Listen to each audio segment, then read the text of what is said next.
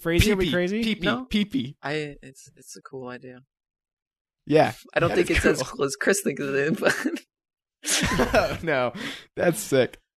I mean, that's the coolest idea of anybody's ever thought of. That's better than the mer- ranked map pool.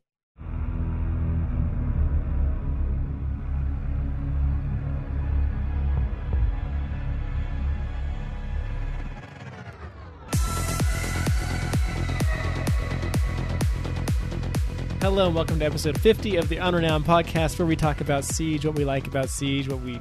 Sorry, That's my part. What we are currently very upset about about Siege. I'm Ryan, I am Chris. and this is Frazee. hello. Frazee is uh, just unfriendly from the Discord. We also play with him on stream a lot. Good uh, friend of the podcast, and we thought we'd have him on this week to talk about the new season and pro league stuff and everything. I had a po- oh never mind. I didn't get that many upvotes. I just looked at my Reddit inbox and it had like thirty messages. I was like, I had a post get upvoted, but I didn't really. Okay, well, we're introducing Frazee right now. Sorry, I know, but this is more fun. Thanks for that. You're welcome. uh, anything you want to add to that, Frazee? Um, I've been playing Siege since the closed alpha on and off. Um, Longer than I don't know. us. I've been to Plat a few times. Um, I work at NetherRealm. I've worked um on Injustice 2 and Mortal Kombat 11. Um, so I'm in the game industry. I don't know. If you guys have like more technical questions, I might be able to answer that. But otherwise, I'm just a Siege fan. Sweet. There may or may not be an unrenowned Easter egg in a game that you've worked on. That's true. may or may not. That that, that Location shall remain undisclosed. Okay, um, so big week this week because we had the Raleigh Majors, which means that we had a season reveal. So Ember Rise, we've got all the details now on the two new operators who are Amaru and Goyo. We have seen some more stuff on the Kafe, Kafe Kanal rework. Why do they have two maps that start with a K that were I don't reworked around the same time? I don't know. It's hard. That's not that difficult. I mean, It's hard. uh, why do we have like many first names that start with a J? I- Like, It's hard. there's Fortress and Favela, both DLC maps. Yeah, that's really hard. I mix those ones up all the time, are guys. a lot closer than Fortress and Favela. Come on. Okay. Also, there was a lot of other little random announcements, and uh yeah, let's see. Should we just dive in? I'm trying to think if there's anything we should do before we get to the big stuff. No, let's just Ryan. Let's go for it. Okay, so what I think we're going to do is um, obviously we'll talk a lot about Amaru and Goyo and what we think about them. And I think we'll go a little bit light on uh, the Kanal rework just because we've already talked about it before a little bit and we haven't played it yet. So um, the test server starts on Monday, which is tomorrow from the time we're recording this, but it's two days ago from the time this podcast comes out. So any like, I feel like any opinions we give on uh, Kanal will be wrong and will be uh, like thoroughly disproven by the time this even comes out. So we'll just go if you're really listening light to on this, that. you know more than we do. Exactly. Yes. Exactly. So we'll take that light, and then once we've had a chance to play it, we'll come back on that more. And then obviously we'll also have more info on the operators. Right, but let's I will be say, real. Go ahead. Yeah. I'll say on the art side of things, it looks nice, like a nice refresh. That's a pretty cool looking sub. Um, that's new and that looks cool. So I'm I'm looking forward to it. I, I, yeah. The control center actually is what mostly caught my eye. Where I was like, "Whoa, that looks way cooler than it did before." Yeah, it, they definitely um, sort of brought a new age siege feel Yeah. to it. They Like- made that whole place more modernized too. That was like an older facility. Now it looks like it's brand new. Yeah, it, it Yeah, and actually. go ahead. I was gonna say it had like a real broken down motif before. Like there was like dishes just like and like Yeah. vans turned over and like things smoking, and now it looks like it's just a a place where people work. Totally. It, it looks a lot like um, skyscraper, not skyscraper, tower to me actually. Tower, yeah. like Okay, just yeah. the interior and like all like the lighted screens and like that kind of stuff. But in a in a much better way than than uh, tower looks like tower. I think Um, Tower looks great. It just it's unfortunate that it doesn't work well. right. No, it never will. It's sad. Okay, so Amaru and Goyo. Let me give you the quick breakdown. So Amaru is the attacker. Have you heard either of these names, by the way, ever? No. Me neither. She's a two-two. Well, have you heard a lot of the names before ever? I mean, like most of them, like well, yeah, Like Dokkaebi? I guess not, but that's like a Japanese, like the Spanish ones, like Mira, and like the Brazilian ones, Capitão, like. Like I've heard those. Yeah, well, they're new. Okay, so Amaru is a 2 2. She's an attacker. Uh, she has a gadget that uh, is like a grapple hook that she can shoot out, and it will vault her up through like windows or up through skylights or even up through hatches, which is a Mhm. totally new thing. Um, and then Goyo is the defender. He uh, has a deployable shield with like a fire trap gadget attached to the back that anybody can shoot or damage to blow up, do some like maybe some light explosive damage. I wasn't quite clear on how the explosive damage works, and then it puts out fire all over the floor. Yep. Sort of like Capitão, but not in the air, just all over the floor. Yeah. Is that a good, just brief summary of the two? Yes. Yeah. Um, it did seem like when one armor's jumped over the shield or it exploded on them, it was like almost an instant kill. Hmm. Interesting. Um, okay, so who do you want to start with? You want to start with Goyo? Let's start with uh, Amaru. Okay, Amaru. What's your knee jerk Um, reaction tomorrow? Knee jerk. She's going to break this game in the best possible way. Okay. Uh, I think she sucks. really? I think she's going to work for maybe like half of a week in the test server, and then anyone that's played her in the test server, she will not do anything against them in the game, and she's going to be probably lower than Warden All right. or than uh, Nøkk. My initial thought is like, I can see how she can pick up the pace of like the first part of the round for attackers. Like it, it'll let you like secure a foothold real fast in the building, especially for like tall maps. Like I keep thinking like Kafe, like getting in third floor Kafe. Um, you could do that real fast. But I don't know how useful she's going to be past that initial thing. Like there is the you you can flank, but I mean, like it's real noisy, and I also am not sure what I think about how it changes how defenders like how the whole defense works. Because usually, as a defender, you open hatches to be able to move, and now you'll have to reinforce the hatches to make sure you don't get flanked. I don't know Right. how I feel about that. I don't think that's going to be a problem because watching her go through the hatch, it's like two seconds after she gets through and makes all this noise that she ha- still has to pull up her gun, and she's like going up in their defense. Like you're going to be dead.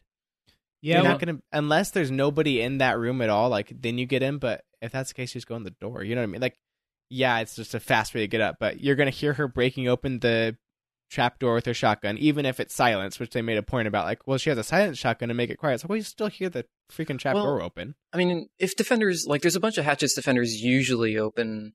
So Anyway, I don't yeah. know if they if they open them. I, I guess the ones I was thinking. I think um, Toronto Will pointed out like third floor of um, uh, what's the map? the one map they're taking out. Um, Fortress theme park. mm, Hereford. Hereford. Hereford. Yeah. Like third floor Hereford, there's that one section that doesn't have a breakable floor but does have a hatch. Not on the tractor side, but the other side. Uh-huh. And like no one usually sits in that room, and you could theoretically get up that hatch without someone noticing, Yeah. probably. But then uh, again, they're also taking that map out, so I haven't really thought of a different hatch. Right. Of course, that still exists in casual, so that is a thing. But sure.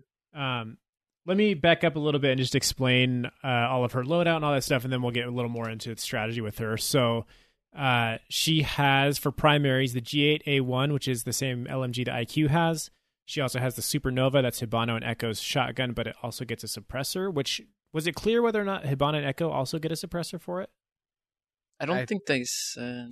I don't think they said, but I'm sure they do. I'm sure IQ because the G8A1 now has an angled grip, and I'm sure IQ is going to get the same. Yeah, and we've never seen a gun not have the same attachments Right. between operators, right? Correct. Yeah, when they did the Desert Eagle attachments, the other Eagle everybody. guys got them. Yeah, totally.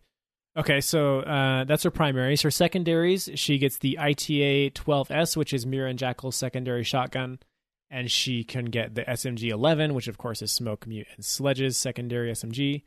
And then for gadgets, secondary gadgets, she gets claymores or breaching charges. Um, and then a little bit about how her gadget works. So uh, Prodigio Pete had a video on it. He got kind of early access to it, and he was able to run around and do some tests with it. And so basically on the outside of the of the buildings, you can vault into basically any window that you can that's like within range. So it has like a certain range that it can hit.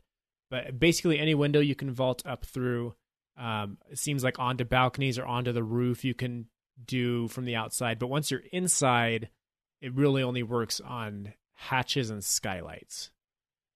So you can't. it looked like she only had three charges. I think it's four. Oh, is it? Okay. Yeah. So yeah, she only gets to use it four times. And then again, inside you really can't use it on much Yeah. of anything besides hatches. You can't go like back outside a window. Um Hmm. Makes sense. Because like, what you're gonna go back out and just fall down and die? Like, yeah, shoot I mean, myself out there. yeah, you'd have to be careful. There's certainly some windows that would like insta kill you, but then there's others where it might be like a quick escape path if Yeah. if you got into a bad situation. Um, what else? There was something else about her gadget. I'm trying to remember. Oh, I guess just like it, it won't work on windows that have a castle barricade. You just straight up can't use it. Um, and then she, when she comes in through a window, her gun doesn't come out until she's like hit the floor. So that means if there's a, a Kapkan charge or a frost trap there, she has no chance to like mm-hmm. disable it before it hits her. Right.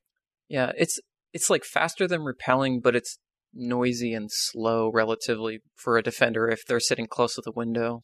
Totally. Yeah, if you're watching for it or if you hear it coming, then I don't think she has a chance.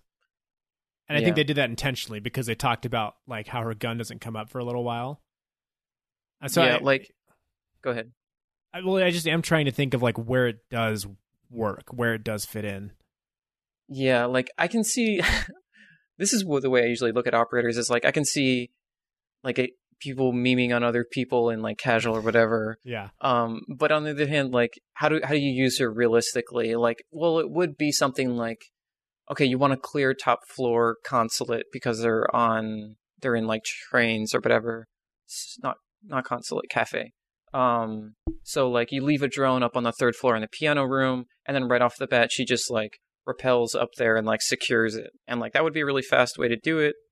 But then like then what does she do? She just holds it until the other team gets up there. I don't know. Yeah, like I, I think the best thing she can do is sort of what you're talking about, where she's she's moving up through a hatch um, onto the correct floor of the objective, but not quite on the objective, so she's able to sort of come from a surprise angle that they weren't expecting. But I mean, you could also do that through windows in most places, so like it, it, just, it doesn't seem like it's that effective in that way. Um, yeah. Can you think of any specific examples, Chris, of like Of of just where this like where you're excited to try this where you think it can do something the only thing I can think of is like catching the other team off guard if for some reason they have a lot of roamers. Like, and even then, like you really have to hope by the time you get off your drone and like you hit that window and get back up, like someone hasn't moved in that room in the five seconds that that took, and someone didn't hear you. yeah And the thing is, like, what if this is like the Nøkk thing again? Like, who does she replace?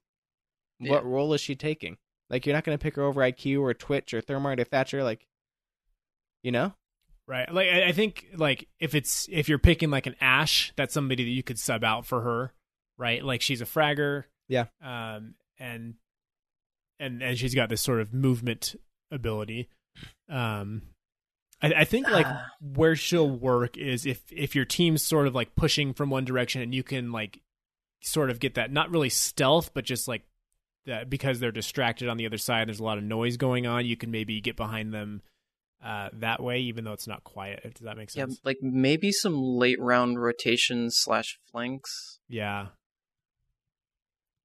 or Like or if your like- team's pushing from one side, she like jumps out and runs around to the other side and gets in a window. But I don't know. Yeah, Yeah, like I mean, I'm thinking of some of these like third floor objectives. So let's let's say like uh, on chalet master bedroom, right, where people are always pushing from like that balcony or like trying to push back from like the library area, like through that way. And so if you get to the point where there's that pressure coming from your team, and you could just hop up right into the master bedroom, and you had an idea where the enemies were, and it's just sort of this quick like, oh, somebody's in and killing us. You know what I mean? Where it's just like you just get them when they're not ready for you.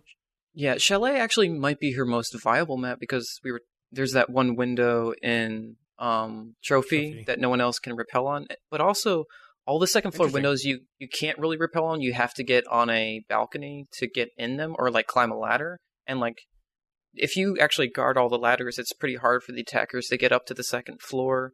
But she could do it. I've never liked maps that you can't get on the roof That's Yeah. just chalet. and I skyscraper, guess.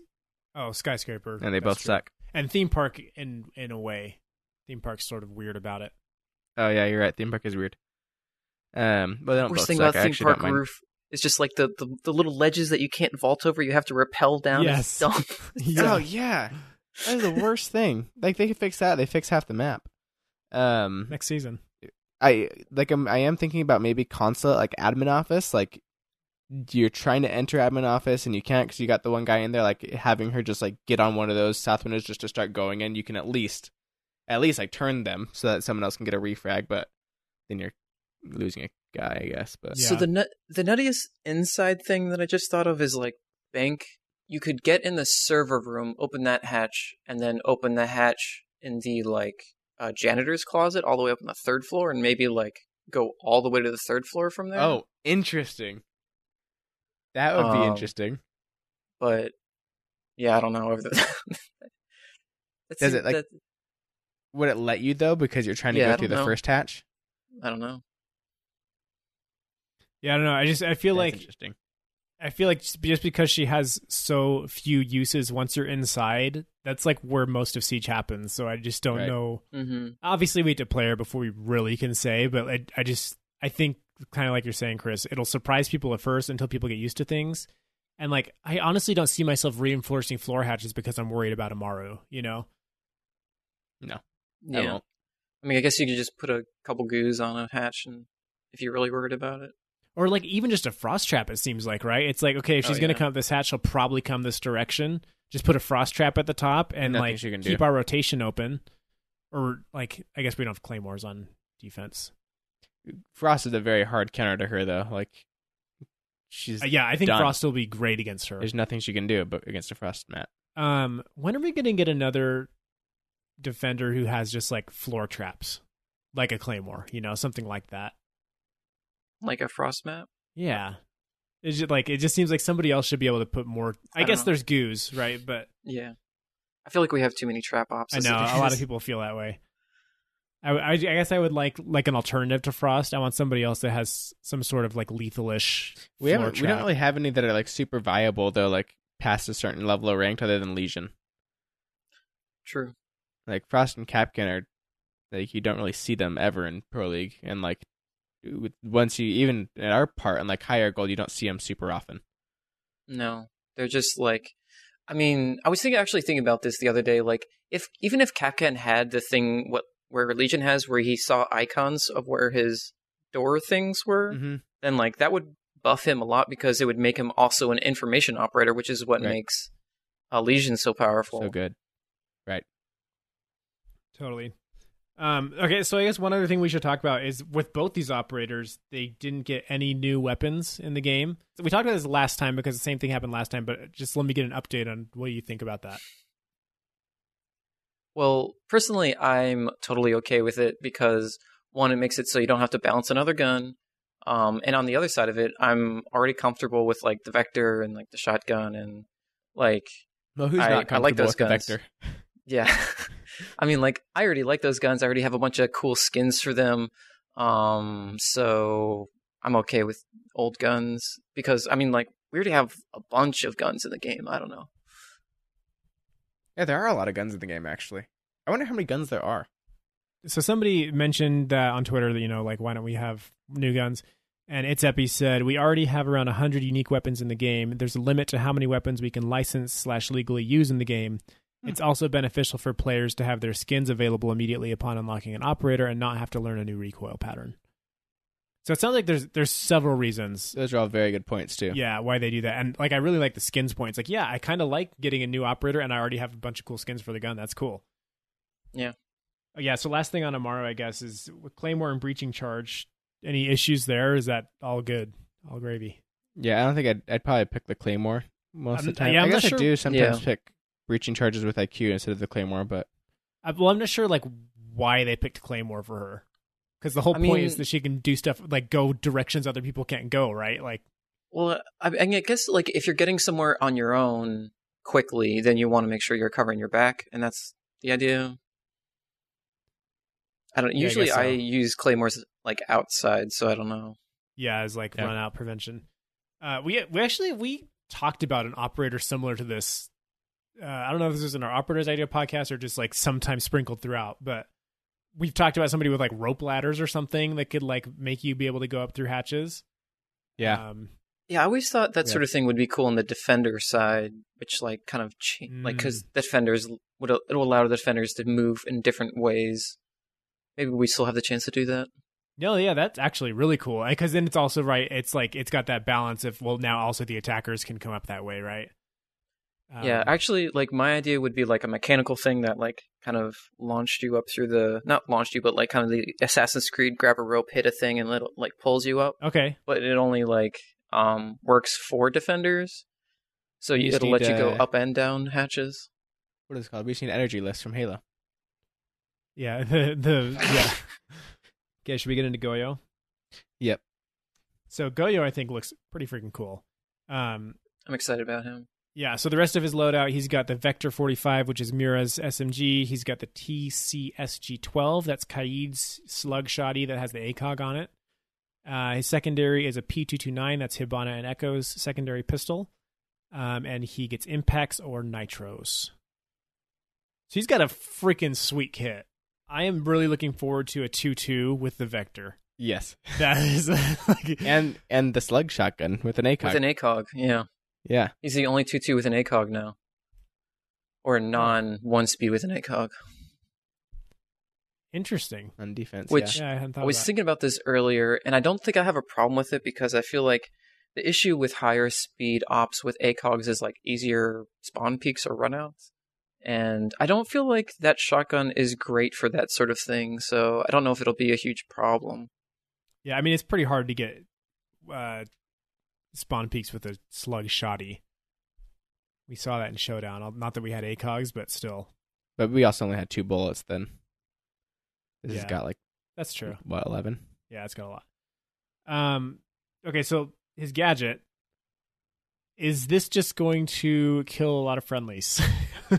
No, I don't think so. I mean, I, I like possibly, but I don't think so. I think it's actually like, I think it's actually going to be really OP. when you hop a deploy uh, or his gadget, does that automatically blow up? If you're a friendly, If I don't think it does. Well, not a, not a I friendly, don't- but if I don't think uh, either.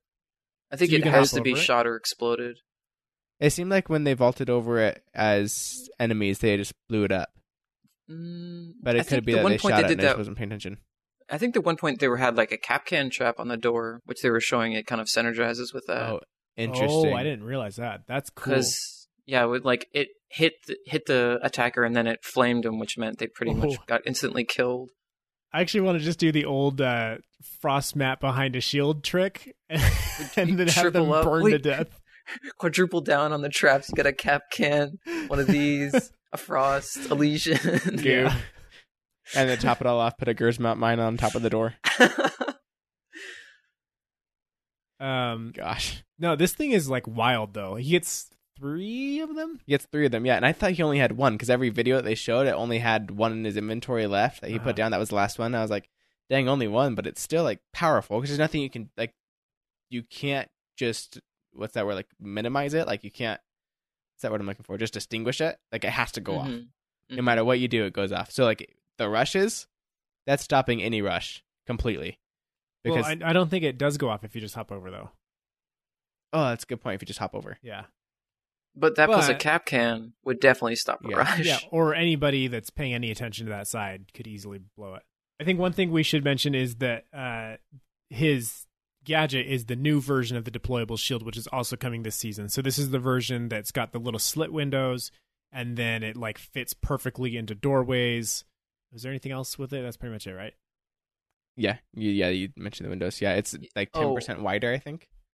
Yeah, One little bit small bigger. thing is like it used to the, when they first introduced it, it was like kind of the Black Mirror thing where it was invisible one side, but now it's you can see through both sides to balance it a little bit. Yeah, Right. That thing Um, still scares me though. Like you know, people are going to spawn peek with that stuff, like in a door, just like looking through a little window and then popping out from behind it. Yeah, yeah. Definitely. Um, there is no way to distinguish Goyo's uh, what are they? Volcans? Is that what they're called? Yeah. Goyo's Volcans from regular shields from the front side, right? You can there's not it's not like it peeks through the window or anything. Like, or maybe we don't know. It looked from the videos that they showed us. It looked like there was no. They, Way they to even tell. mentioned that too, where it's like you can play mind games because you can put a normal shield down. They don't know. Yeah. Yeah, this is gonna be interesting. Yeah, I'm I'm seeing Um, this on like places like um Oregon basement where like you can just put it near the like the washing machine and then just like throw an impact grenade at it.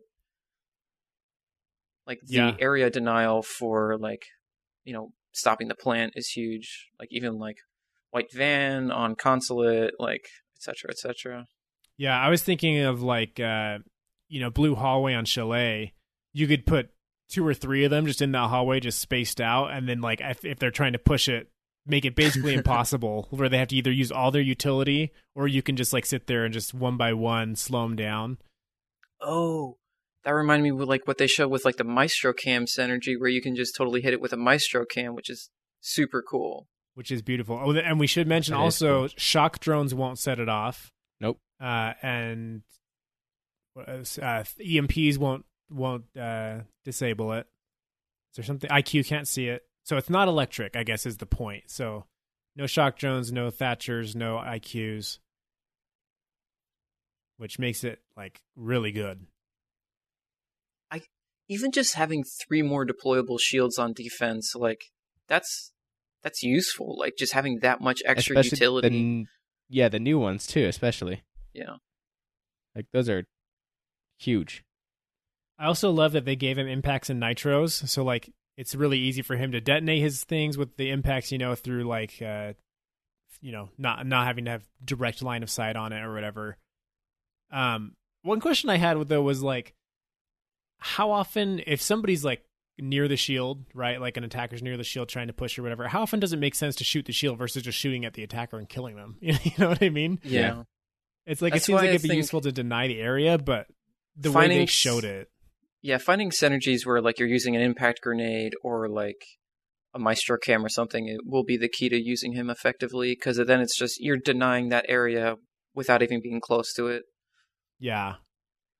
Yeah, it'd be great in like um when you're defending aviator on Villa that study that they're always pushing just put one right in there there's like i always have an evil eye in that room and it's Yeah. like a pretty small room so you could cover a lot of ground with that and I wonder how long that fire lasts. Also, yeah that was something i couldn't 'Cause they tell don't- i was trying to. They don't mention it, and every I'm watching it right now. Every clip, it's every clip they- is short yeah, they move past. but it seems like it's a decent amount of time Yeah, it's a little while. also I had a pretty long clip. Yeah, it lasts a while. Hmm. Also, when Sledge hits it, when Sledge hits the deployable shield, it will also set it off. So you have to be careful as a Sledge now if you're running up and banging shields. It lasts at least Um, six seconds. Like it didn't go out. Yep. was like a six second clip where it keeps Yep. going. Can you think of anywhere else where this is like a game changer? Bank basement. Like put it on the desk right by like the default thermite hole. And like you could hit that with an evil eye, or just like safely from behind the wall, because like you just prone and hit it from there. Yeah. I wonder if Echo can set it off. Probably not, Mm, right? No. I wouldn't think so. Because he doesn't do damage. No, I wouldn't think so. But yeah, that's that's another good way for someone that has impacts to because you have smokes and the C4s that always try to deny that same default plant spot on the bank basement. But now you can have someone with impacts also throw an impact and hit the shield first before the nitro and the smokes. Yeah. It'd be interesting too to put it, you know, just like just a little bit back like from that default plant spot where like you can sort of wait for them to come in and start planting before you before you blow it, Right. Mhm. you know, and either kill the planter or force them to back out and waste a ton of time that way. Cool. Um anything else on Goyo before we've played him? No, I think he's going to be very powerful though. Just the fact that he has a vector 45 and he's a two speed, Yeah, I and he see- has I see- impacts and nitros. I see a lot of players roaming with him, a la Jaeger, right? Just like putting your stuff down and then going out to roam. Yeah. I mean, he's kind of like a baby Mira because he's got that kind of like Mira sort of utility plus her gun, and yeah, Yeah, I think he'll be good. And any like long narrow hallway they have to push, like uh, like the freaking on Chalet, the backside basement from the big garage push. Oh yeah. put one in that hallway, and like there's usually like a mirror window there or something where you could see him coming and then just pop out and shoot it. It'd be cool if at some point somebody had some sort of remote detonated trap or something so that you could, you know, set it up ahead of time, like Right. blow this trap. Um, also, you can you can electrify them. I'm pretty sure.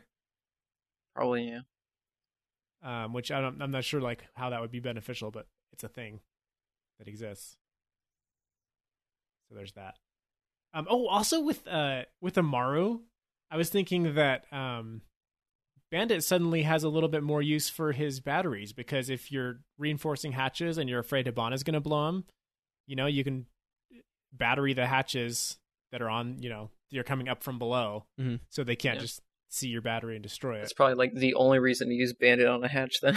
Right. I mean, other than that, there's absolutely not. Yeah. There's there's actually a few this is kind of dumb, but just because Bandit has four batteries, it always seems like too many. So there's a few hatches that I will electrify because sometimes like I'll catch a drone coming by just like on the hatch, or like if somebody like hops over a table onto the hatch, I'll get like a little bit of damage. But Just use it on barbed wire. yeah, that's a good point. but I want my nitro. That's true. I, I just run them with my nitro as well. But yeah, I, I was happy to think like, oh hey, a band a bandit battery actually has a little bit of a purpose now. You can stop the Hibana jam or the Hibana breach from below on the hatches. Why is that a problem all of a sudden? Because Why she can come up through a hatch. Yeah. Because Amaru, so like Hibana would normally not breach a hatch from below. Yeah. there wouldn't be a reason to. Uh, I just don't really see that happening. it might. I, And, just, like, I just don't see people actually reinforcing hatches. People will people like especially if it's a team that doesn't care about that hatch they don't use that hatch a lot or whatever like and and there's there's a lot of sites where like you have an overabundance of uh reinforcements so there's just Yeah. no reason not to especially if you're not planning to use it for rotates or whatever So here's the question with uh, Goyo though.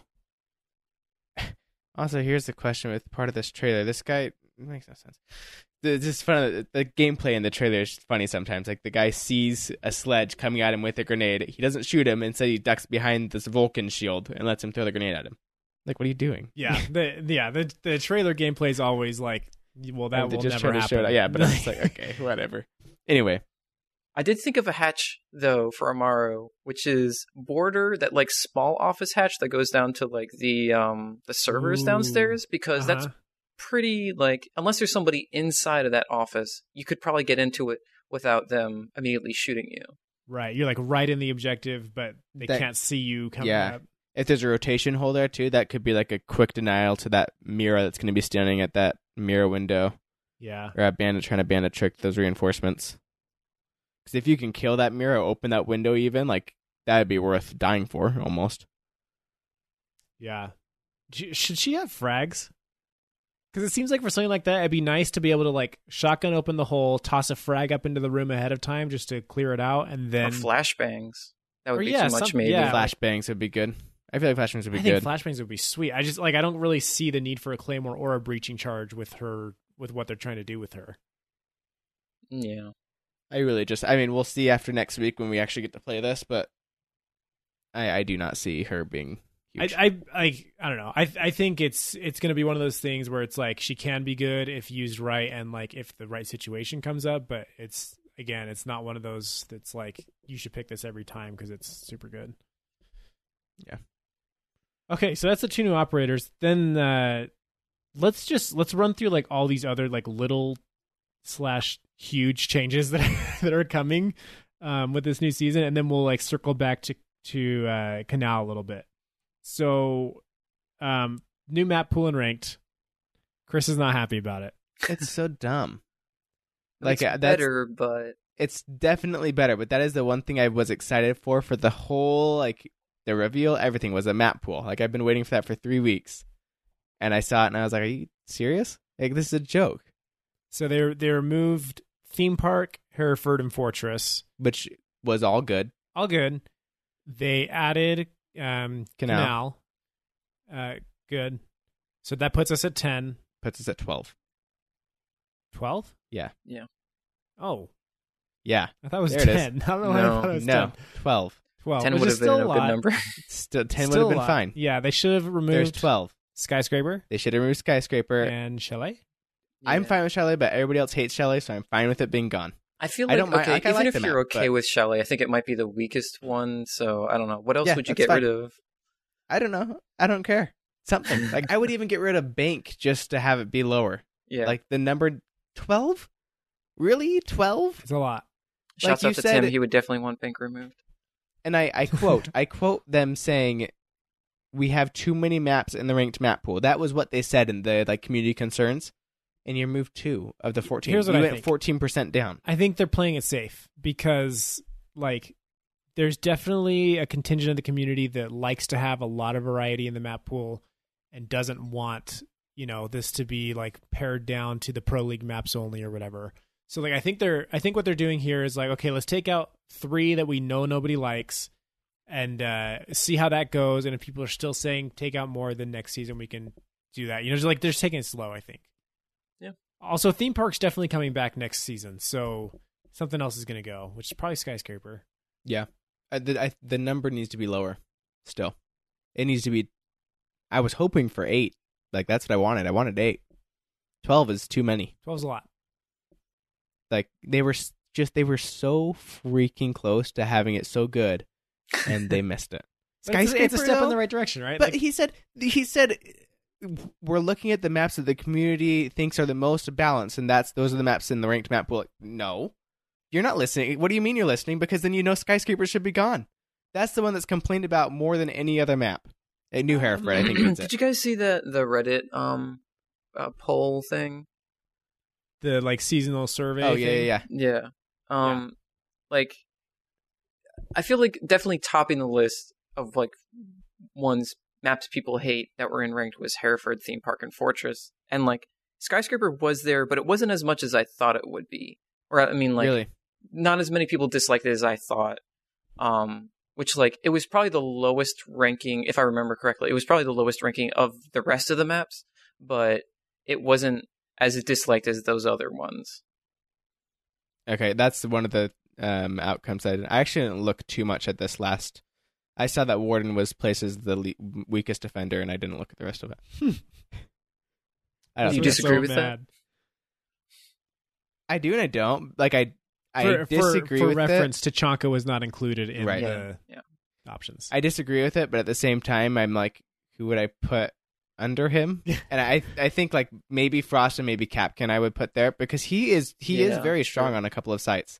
Don't like, Frost I'm not and Kapkan saying- have some of the highest win rates, or at least have in. But they're also seasons? picked the least, so their variance is very high. yeah. I think I think you're right though. I think if a- anytime we're playing Siege together and you you play Warden, if it's one of the few uh you know objectives, I don't get upset like, "Oh, wow, why is why is Chris throwing?" But if anytime throwing. someone plays Frost, I'm like, "Why is why are we throwing?" Hey, my frost is good. I'm just saying that's what I think, okay? I'm not saying I'm right. That's You're gonna be just seeing more frost. Um, Uh, her gun is bad. Her is so good. bad. it's it's so it's it's like uh, Castle, right? Where it's like Mhm. very as situational. as much as I love Castle, I would absolutely say he's one of the weakest defenders if I'm thinking like overall, the game overall. Like his gun's not good. His his uh, gadget only works in certain spots, and like I think Warden's in that same spot, and only that like his gadget is even less. I I think what I would say is Castle is more difficult to use, but more useful than Warden. Like Warden is pretty easy to use, but has less of a, like less places he's useful. Totally, and and like there's a pretty good chance that his ability can't have any effect on the round based on the kit of the other team, right? Like hmm so. I'm curious, like if he gets played in Pro League, just because like smokes are something that get used more than, or like you know higher level ranked play or whatever. But I, I'm still not optimistic about it. Yeah, I'm always interested to see like what happens in pro league with these guys because it's just like, yeah, we all think they suck, but then in pro league, you just never know. Speaking of which, learn. I'll say it now. I was wrong about Gridlock. I thought she would suck. I thought no one was going to use her, and it turns out she's good. She's got good guns. She's got good utility. Yeah, she actually is used quite a bit in the pro league too. Yeah. It's a common. So I, I went back and looked at the maps real quick. So it looks like on the least favorite maps to play on your right that it doesn't fall as far behind as Fortress and Theme Park. But when it comes down to the least balanced maps in the ranked rotation, it's Hereford beats it by being worse by the opinion, but it is considered worse than both Fortress and uh, Theme Park on both of those. Which I agree. I think it's less balanced than Theme Park and Fortress. And most people think it should not be in the ranked rotation more than people think. But I also, I, guess think people the two. dislike Fortress and Theme Park more. Correct. I don't know. Like, okay, so if I asked you guys, hey, is is uh is that is that map unbalanced? You what would you say? Skyscraper? Yeah. And then Um, like then my next question would be okay, which and for which team is it unbalanced? Because my initial reaction is like I don't know. I just Yeah, feel like it's frustrating to play. Yeah, you, I think you're right. Because I'm thinking like I almost never win defending, but I also never win attacking. I just don't win on theme park because I don't feel like the objectives are. I think geisha and tease or karaoke can be defended well with good strats, but I don't think the other ones really have a good defense to them. But I also don't think they have good attacks because their runouts with that balcony being like that is so frustrating. Ugh. Yeah, I don't know. I, think that's the thing is like it's more that it's frustrating to play than it is that it's like one sided. yeah. It's just it, it's yeah, it's just one of those maps. It's like I never feel comfortable here, which probably means it's more balanced than than, than not balanced. But um, anyway, so so that's the changes to the map map map pool. Um, also, they added a whole new game mode called Yes. unranked. So it's a step Very between good. casual and ranked. Same rules as ranked. They didn't clarify anything beyond that. They just had same rules. Mhm. So it sounds like it's essentially ranked without showing your MMR. That's exactly that- what it seems. Is that all it is? Uh, That's what I think it is. I would be fine if it didn't have pick and ban. and I'd be fine if like the rounds were less rounds. Actually, no pick and ban would be a really good call because then this could be a place for like all your Echo players to go play Siege again. Yes, Jackal. True. I, yeah. like I would be fine with it just being the ranked maps and the ranked three minute timer and three round rotation. And like best of uh, seven, right? I I'd be fine with the lesser rounds just to get the game over. But also, if you can join and leave as you please without sanctions or anything, like I then I personally guess the like rounds is fine. I personally like that it's exactly the same thing as ranked because I don't. I want there to be pick and ban because I want to be able to ban the people that frustrate me. I don't want to play against Yeah. blitz or whatever. Yeah. Um, and like it'll let us like practice strats and stuff like that's cool. Yeah. So I'm Yeah. That seems cool. It is a really great way now to actually warm up for ranked play. Like yeah. Like, of so my question is like, is that all this is really for at this point? Because like they tried to talk about it like we want a bridge for players between casual and ranked. We feel like that's a hard transition, and they're kind of saying like ranked is the end game. That's where we want players to be. That's where Siege is the most fun. That's where it's competitive. Mhm. and we just need to help players get there. So it's like, okay, are people really going to like sit there and play unranked for a long time and then move to ranked? Like, is which I guess which playlist is going to lose a bunch of population and which one is going to like? I think, think- the ranked playlist will almost. I think the casual playlist will lose population. Yeah, I think a lot of people don't like. They don't like playing ranked. So they don't want to deal with the ranked and the like super tryhards and stuff. But they also don't like casual because they don't want to deal with favela and plane and house and tower yeah. and There's garbage. I think there's a definite population of people that like only play casual because like ranked is too much pressure, and like being able to play without all that pressure, but like with a, the better rule set, is Yeah, what they need. Yeah, I think you'll see a lot of solo queues there too. Like instead of people solo queuing ranked, they'll just solo queue in unranked because you can. that's a good point. you can Yeah. leave if you want, and it's not. And now I can like play with like I don't care who I play with. Like let's Yeah, just go play that- unranked. yeah, like I that's can still have fun in 100%. siege. That was my thought. Is like I've I've been considering buying an alt for the past like month, Mm-hmm. and now it's like, oh, well, I don't need to now. We'll just like if we don't have a solid squad that like I'm Oh, yeah. comfortable risking my rank with, we'll just hop into unranked. It's the same game that we like to play. Yep. And it's just no stress. And then I and totally like trying out new strats, right? I was thinking the exact same thing because I was also considering buying alt, which is kind of funny because I guess maybe if there's the two of us out of the three, we're thinking of that. How many more people were out there like not buying the game again?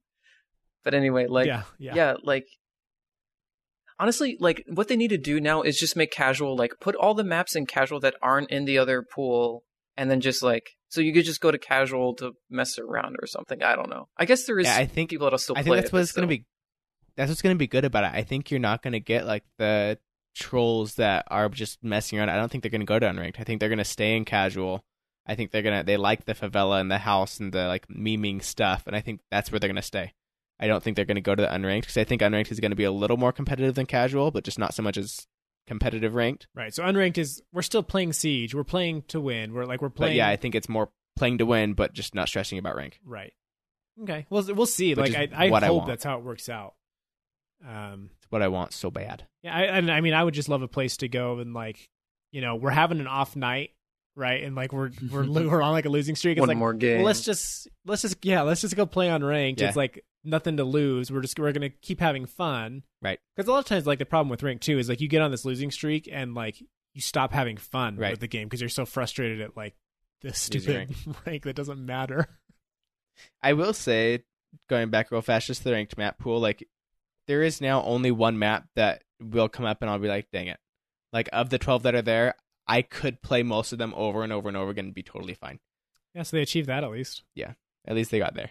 Like Outback, just because I'm not so comfortable with Outback, I wouldn't love seeing it every time, like over and over again. But like pretty much every other map there, other than Skyscraper, I wouldn't be mad. I'd be like, this is fine. Not gonna have Fortress, not gonna have New Hereford, not gonna have Theme Park, which somehow showed up like more than fifty percent of the time. Like, how is that possible? those maps, you always played those maps. It's uh, Maybe just because you notice because they trash. yeah, Yeah, it's, it's- probably what's that selection bias or Mm, what's that confirmation bias. Conf- there you Confirmation go. bias. Yeah. Okay, so one other change to ranked is they sort of restructured the ranks. Yeah, this in is general. interesting. So yeah, they I think what they ultimately did is just extended the MMR further downward, right? To like Or so, so upward.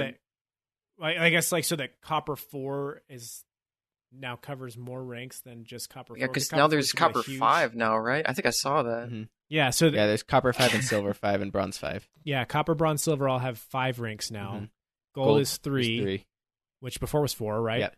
So now gold is three, but those are the, the like the two step ranks where it's 200 Mm-hmm. MMR between each one, and then platinum is also three. I think Correct. also with the two steps. Correct. Diamond, I don't think changed. Yeah, Diamond I think is just the one, but now there's a Champions rank, and that's like Yeah. over five thousand MMR. Right. So that's like uh, like Like in nutty other words, you're Diamond, but you keep winning in Diamond, so you finally you're gonna be champion. right. And then it seemed like they were saying there's like a straight up like you are number one or Yeah. you're number three, like a straight up uh, leaderboard rank. That's and neat. once you hit uh, champion, which is Not that cool. we'll ever get there, but it's neat. never. Everyone's gonna have to change their their memes now though, because like it's not Copper Four anymore. You can go lower. yeah, Yeah. You're Copper Five. I'm so good. but uh, this is cool. Like it, it, uh, it spread out the bell curve a little more, Mm-hmm. um, and made it so that like top of silver is actually where the majority of players are. So hitting gold at this point is a little It's more actually like good. Yeah. yeah, being like gold one is like that's good. yeah. So that's cool. Um, oh, before you- we go further, there's there's other gameplay changes. I don't know if you wanted to talk about. yeah, hit me. Um, There's the new deployable shield, obviously. Right. Um, they talked about a bigger penalty for leaving consecutive games or like leaving games more often.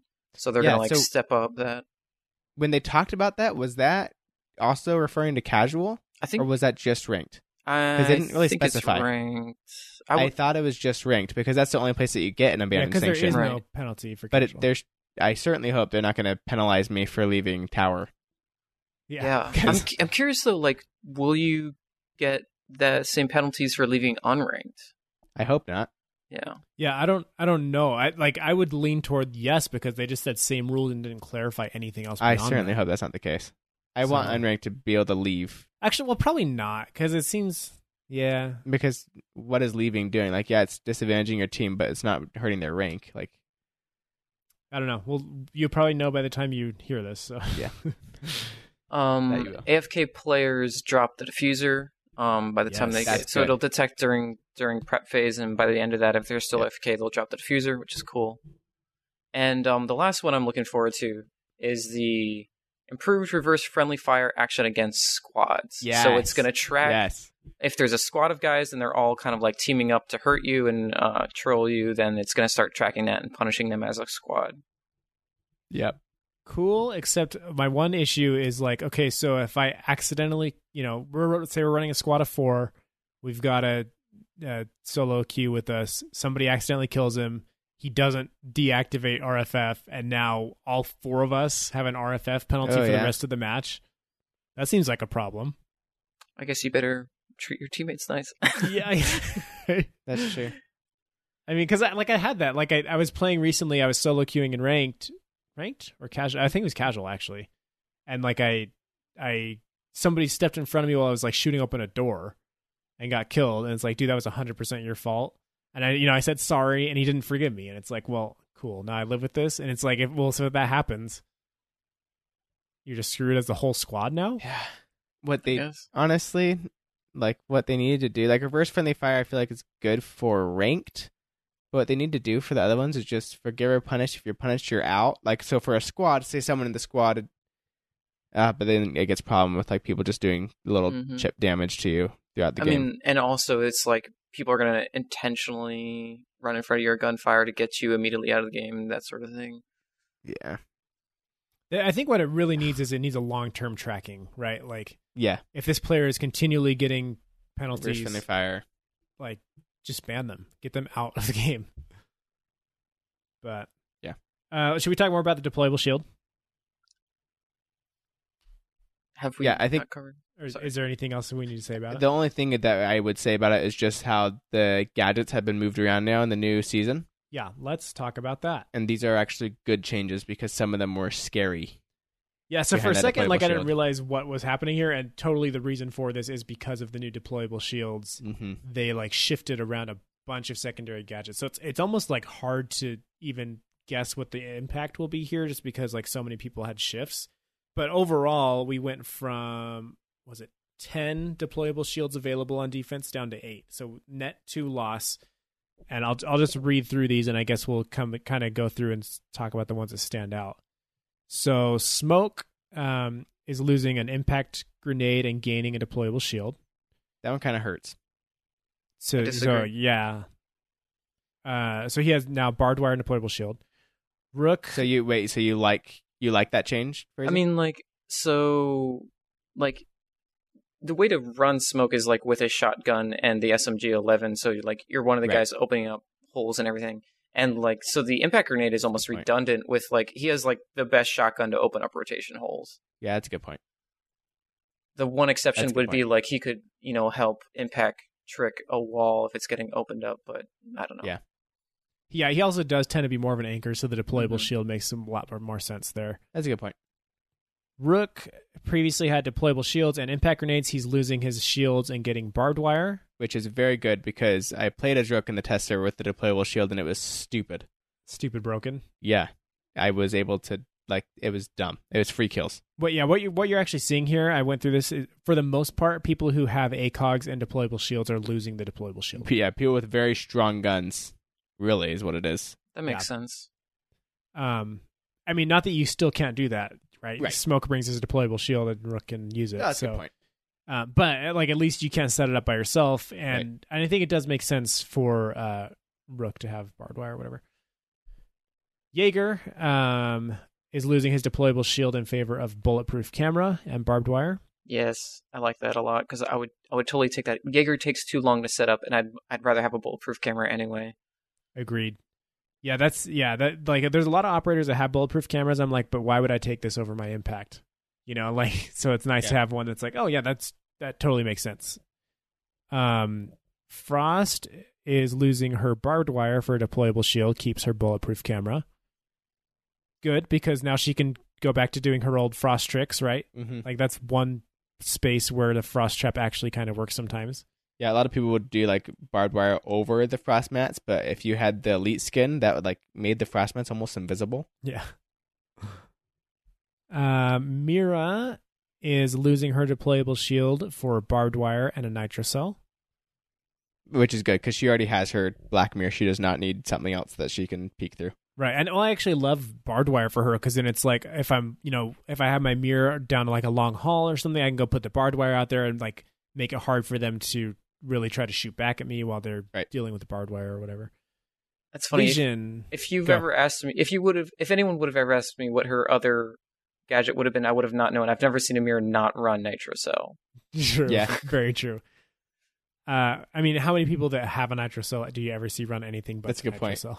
Other than maybe Kapkan, who has both nitrocell and impacts. Yeah. Okay, Lesion loses his deployable shield for a bulletproof camera, keeps his impacts. More intel. That's what that guy needs. Yeah, that's that's actually pretty crazy. Um, Maestro loses his deployable shield for impacts and keeps his barbed wire. That makes me. So are you gonna pick barbed wire? Or are you gonna pick impacts now? Oh, I'm gonna pick impacts. Yeah, because then you could pick his cool other pistol. Yeah, that's, that's a good point. But impacts are like that. That's like I use them a lot of times for like a surprise, uh surprise flank on people or whatever. So it's nice to have like the quick hole. You're gonna surprise flank Um, with Maestro. Yes, I, I rook roam. Okay, uh, but also like. I, it'd still just be nice to not have to be setting up barbed wire at the beginning of the round. Like I've complained many times about how Maestro has too much to do at the beginning. So switching for impacts and just having that would be nice. Warden loses Before- his. Sorry. You Yep. know what's weird that Maestro's losing his, but not Echo. Yeah, I did notice that. I, 'Cause I I kind think of ac- just because the Alda, honestly. But like they're both like ACOG Yeah. characters. I don't Yeah, know. I mean, I think the Alda is a much more high-powered weapon, and then also like I think Echo is more prone to be sitting in a corner on cams for like the entirety of the round Yeah. compared to Maestro. I guess that's I don't know. I I see them both kind of doing the same thing, just hiding behind a shield a lot. But And then last one, Warden loses his impacts in favor of deployable shields, keeps his barbed wire. Thank you. you like that? I yes, I love it because as a warden, you're like you want to be safe in a spot where you can wait for that smoke to come out or the flashbangs or whatever it is.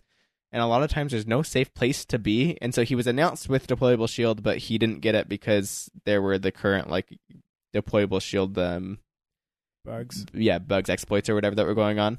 And so now they're bringing it back with that. So you can have a good spot where Warden can like safely be and like safely watch what's going on until the smoke comes out and then he can like capitalize on that smoke. That makes sense. I was thinking like like the one time we actually use Warden is like coastline kitchen, like guarding the um that one the loading door or whatever. Um Yeah. and like you used impacts every time to like open those holes so you can actually see that and you won't be able to do that anymore, which kind of sucks. You'll have to That's true. That's actually a really good point. I wish I wish it was deployable shield impacts instead of deployable shield barbed wire. Barbed wire. I actually saw somebody saying that Warden should have like Mira's uh, secondary shotgun, just because he's such a Mm. hardcore anchor. It makes sense to give him something to edit sight, um, That makes sense. Yeah, which I think is a good idea. I'd be I think that with would make him a lot better.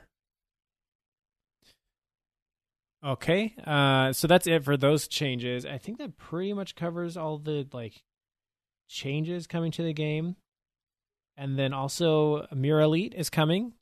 Did you like the I, Mira I like this one. he likes it. I do like this I one. Mikey saw his reaction in real time. I I thought it was funny. I, I was like, okay, here we go. Am I gonna like it? And I was like waiting for them because they're just like they're doing like super close up shots and like I can't see the skin. Like back up and let me see it. And I saw. I was like, okay, I like this one. This is good. I really good like one. it. Yeah, I think it's good. She like uh you can actually see her face. She takes off that whole helmet. She's got like, you know, this this wavy hairstyle thing Yeah. and you can see her whole face and she's got this really cool like was it like a World War 1 outfit or something? Yeah, World we'll, War II we'll, we'll outfit? show something like I think that. someone said like Spanish Civil War or something like that. Maybe. Okay. Still cool. Some like old-timey Yeah. Might be wrong military about that. outfit. And those are actually all the ones that I've that I like so far. It's Twitch and Doc and her Jaeger. Jaeger. Oh, Yeah, I love Jaeger so much. Jaeger's is really cool. Yeah. Jaeger's top tier. Yeah, finally, an elite skin we can all agree on. Yeah. Mira. No, this one's good. I like it. because you like that other one. What's her name? Hibana. Ugh. yeah, it's so good. Yeah, Bonna's not good. It's no elite. um it's no elite lesion. Oof. That's the Yeah. best one. I'm gonna put someone else's armor on. I'm gonna put Ying's armor on and call it elite. as long as we're talking about uh, cosmetics, Siege is getting a battle pass, guys. Yeah, Nobody's excited about that. I Don't care at all. I'm excited. I think it's cool. It's like more stuff to unlock, more like little targets to hit throughout the season. If you want to pay for it, you can. You get this different tier stuff. It works just like Fortnite's or like most other battle passes. Can you explain it exactly how it works? Yes.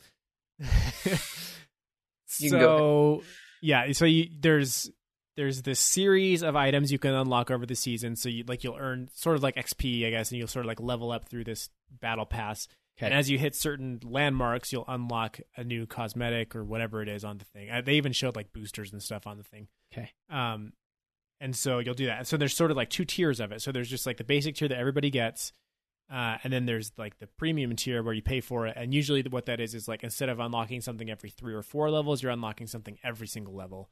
And there's like exclusive uh, cosmetics usually behind that paid tier. And so is that um the stuff you're unlocking is it the same stuff for everybody or is it random? Yes, same. St- I think same stuff for Yeah, everybody all the way that's down. what I would. That's what I think. I, I bet you that there are alpha packs at some things, right? Where you'll you'll get an alpha pack at level thirty seven or whatever, and then You know, what'd be cool if it was like alpha pack for past events. That would be cool, but it it might all be new stuff we don't know. Um, the timeline up for it though is so this upcoming season is going to get a short one, which is like a seven seven days, um, seven items one, and then in year four, season four, um, we'll get a the like full version of it. Yeah. Okay. Um, and I saw a lot of initial reactions to this being like, "Oh, they don't care about anything but money or whatever."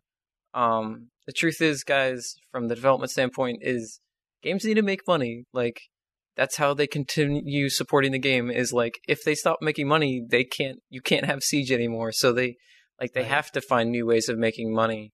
Like I think this is a very reasonable game. Like you can't purchase um like loot boxes. Like you can't purchase the alpha packs in the game. Hmm. Um, it's just the in-game currency which you earn through playing. You can use that in-game currency to buy like almost any skin and like uh, outfit in the game. You, you don't have to do a random one. And if you wanted to pay real money for it, you can just get the one you wanted instead of opening a pack for it. Like for this thing, it's just another way to to get free stuff. And like if you wanted to pay extra to get some extra stuff, you can, and you already you'll already know what it is. You don't have to do a random thing. At least that's Right. that's what my impression is. So like yeah, I think like of all the other games out there that you know is they're just based on random loot boxes and stuff like that. I think Ubisoft has been really reasonable with how this game is structured. I agree. It's totally fair and reasonable, and like especially with the amount of support that Siege actually gets. Like, I mean, we have unreal support. Like a lot of games do not get updates like the way Siege does, with like new content coming out for free. Like, Yeah. what content have you ever paid for in Siege that you couldn't have gotten for free? None. Yeah, like all the new maps, all the new like updates, like the new operators you can just get for free if you play the game enough. Like that's crazy. What other game does that?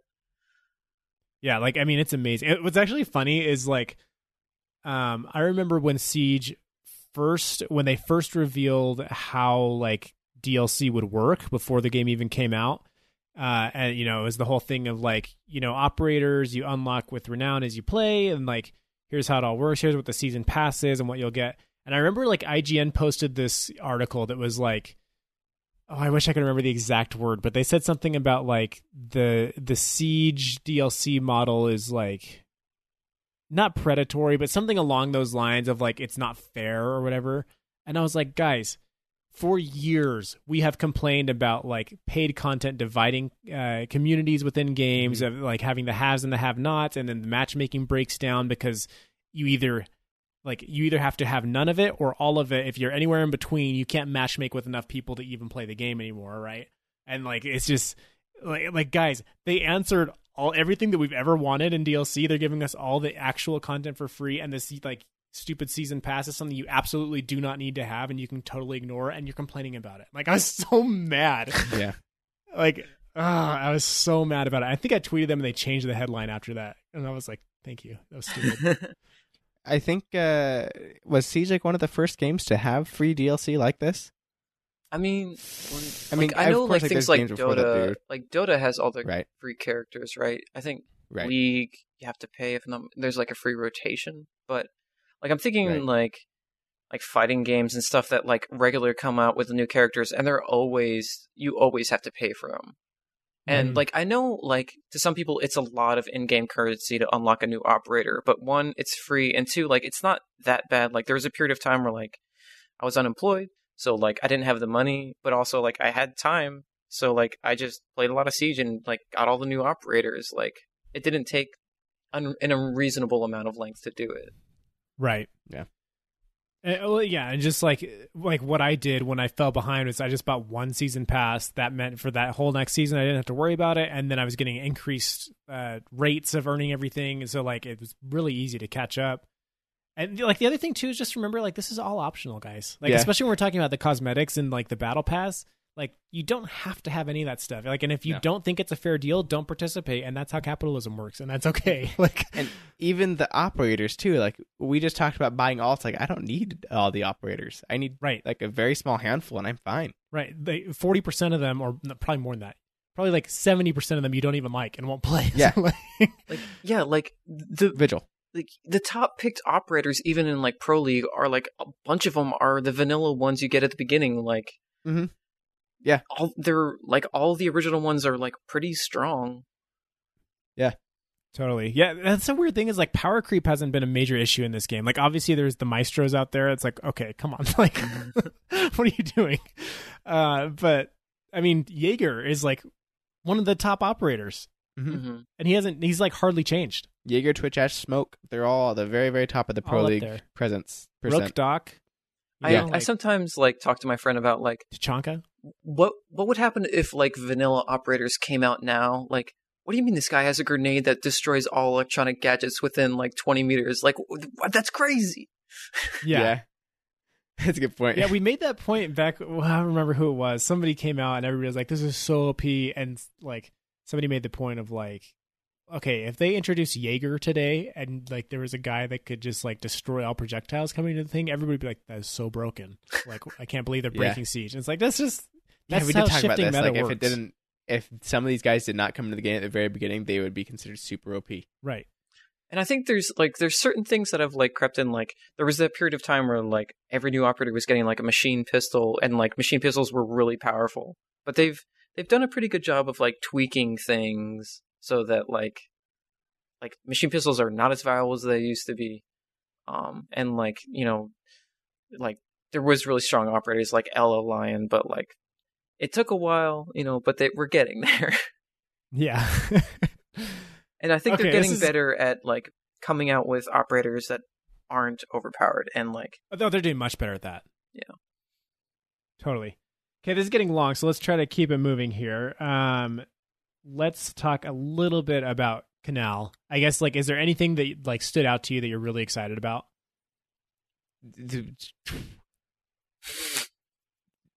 I mean, the the No. biggest changes, like number one, they added an, a second connector between the two buildings up on Right. the top floor. Uh, it seems like they added a little bit more to the the I guess top floor of Coast Guard, where before it, it was just really that one staircase that ran up to the roof. It seems like they added some more stuff up there that connects to that that new bridge. Yeah. Um.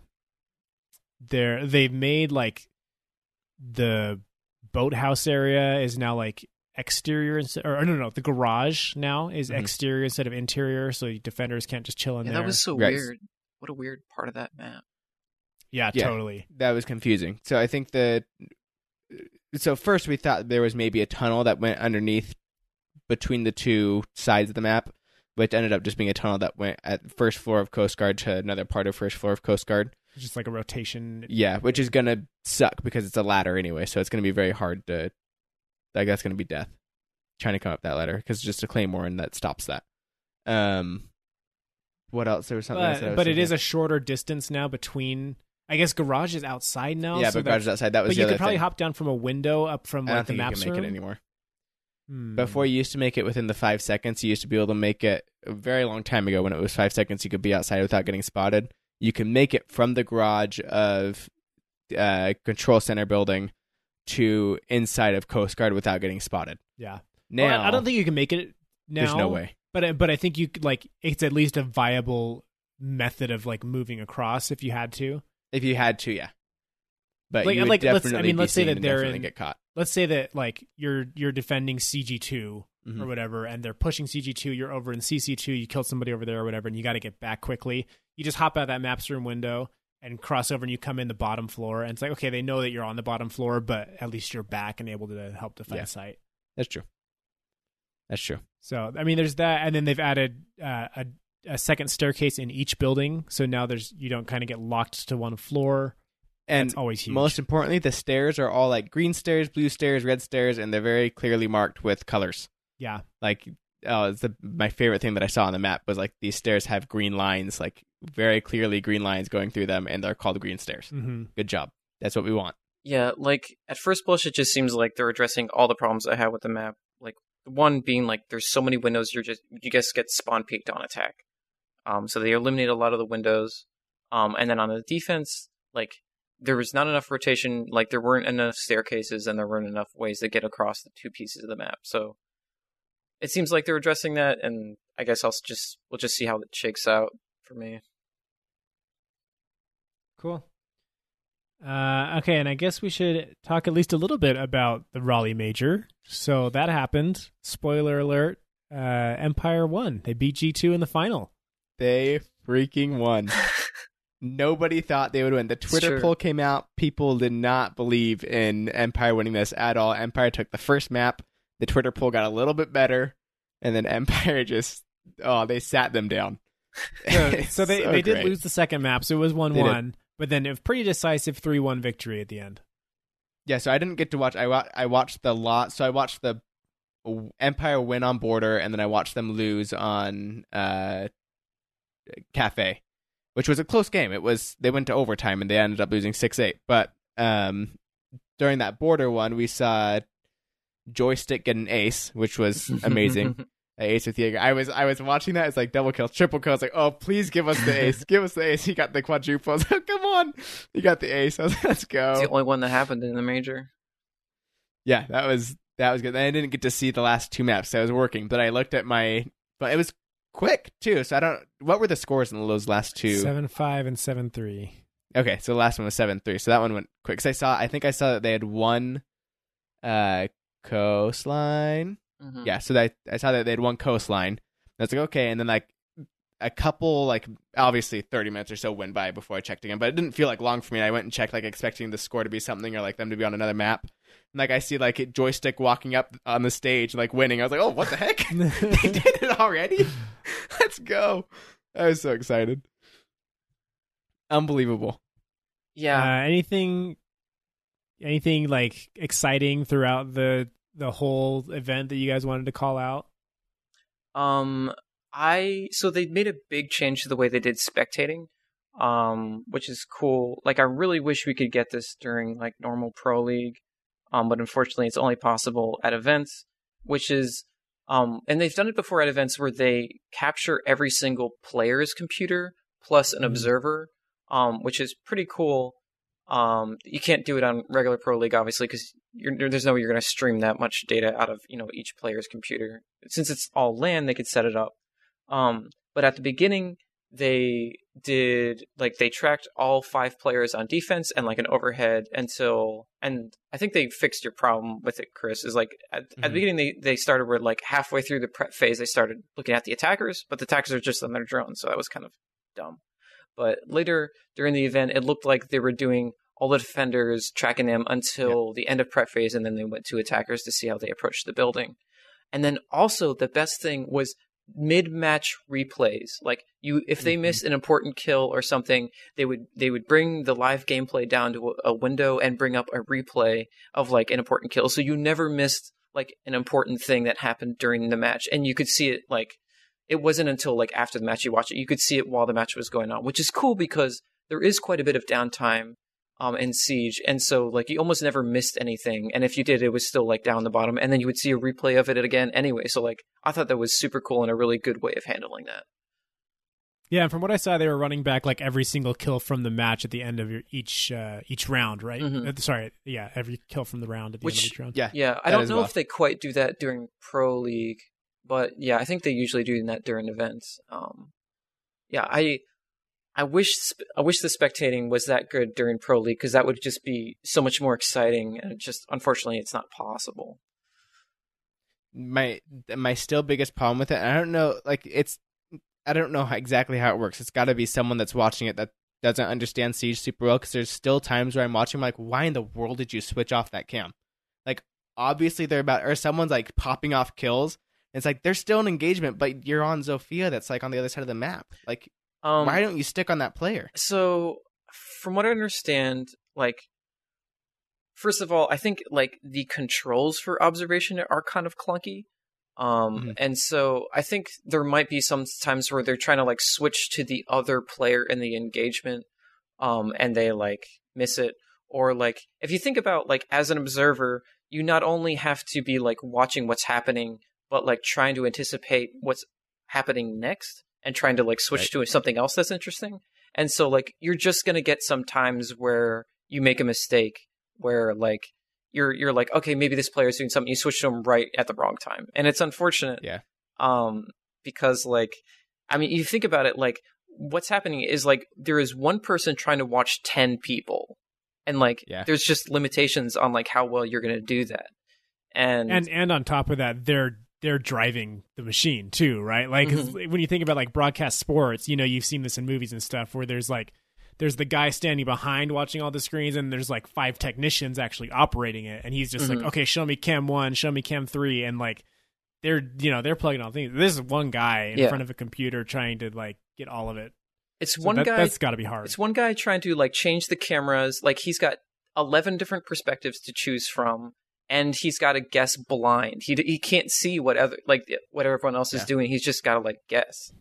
Um. So like it is unfortunate that like a lot of the times we miss things, but I think in general, uh, Marcio, who's the guy who usually does things, does a decent job. I don't know like.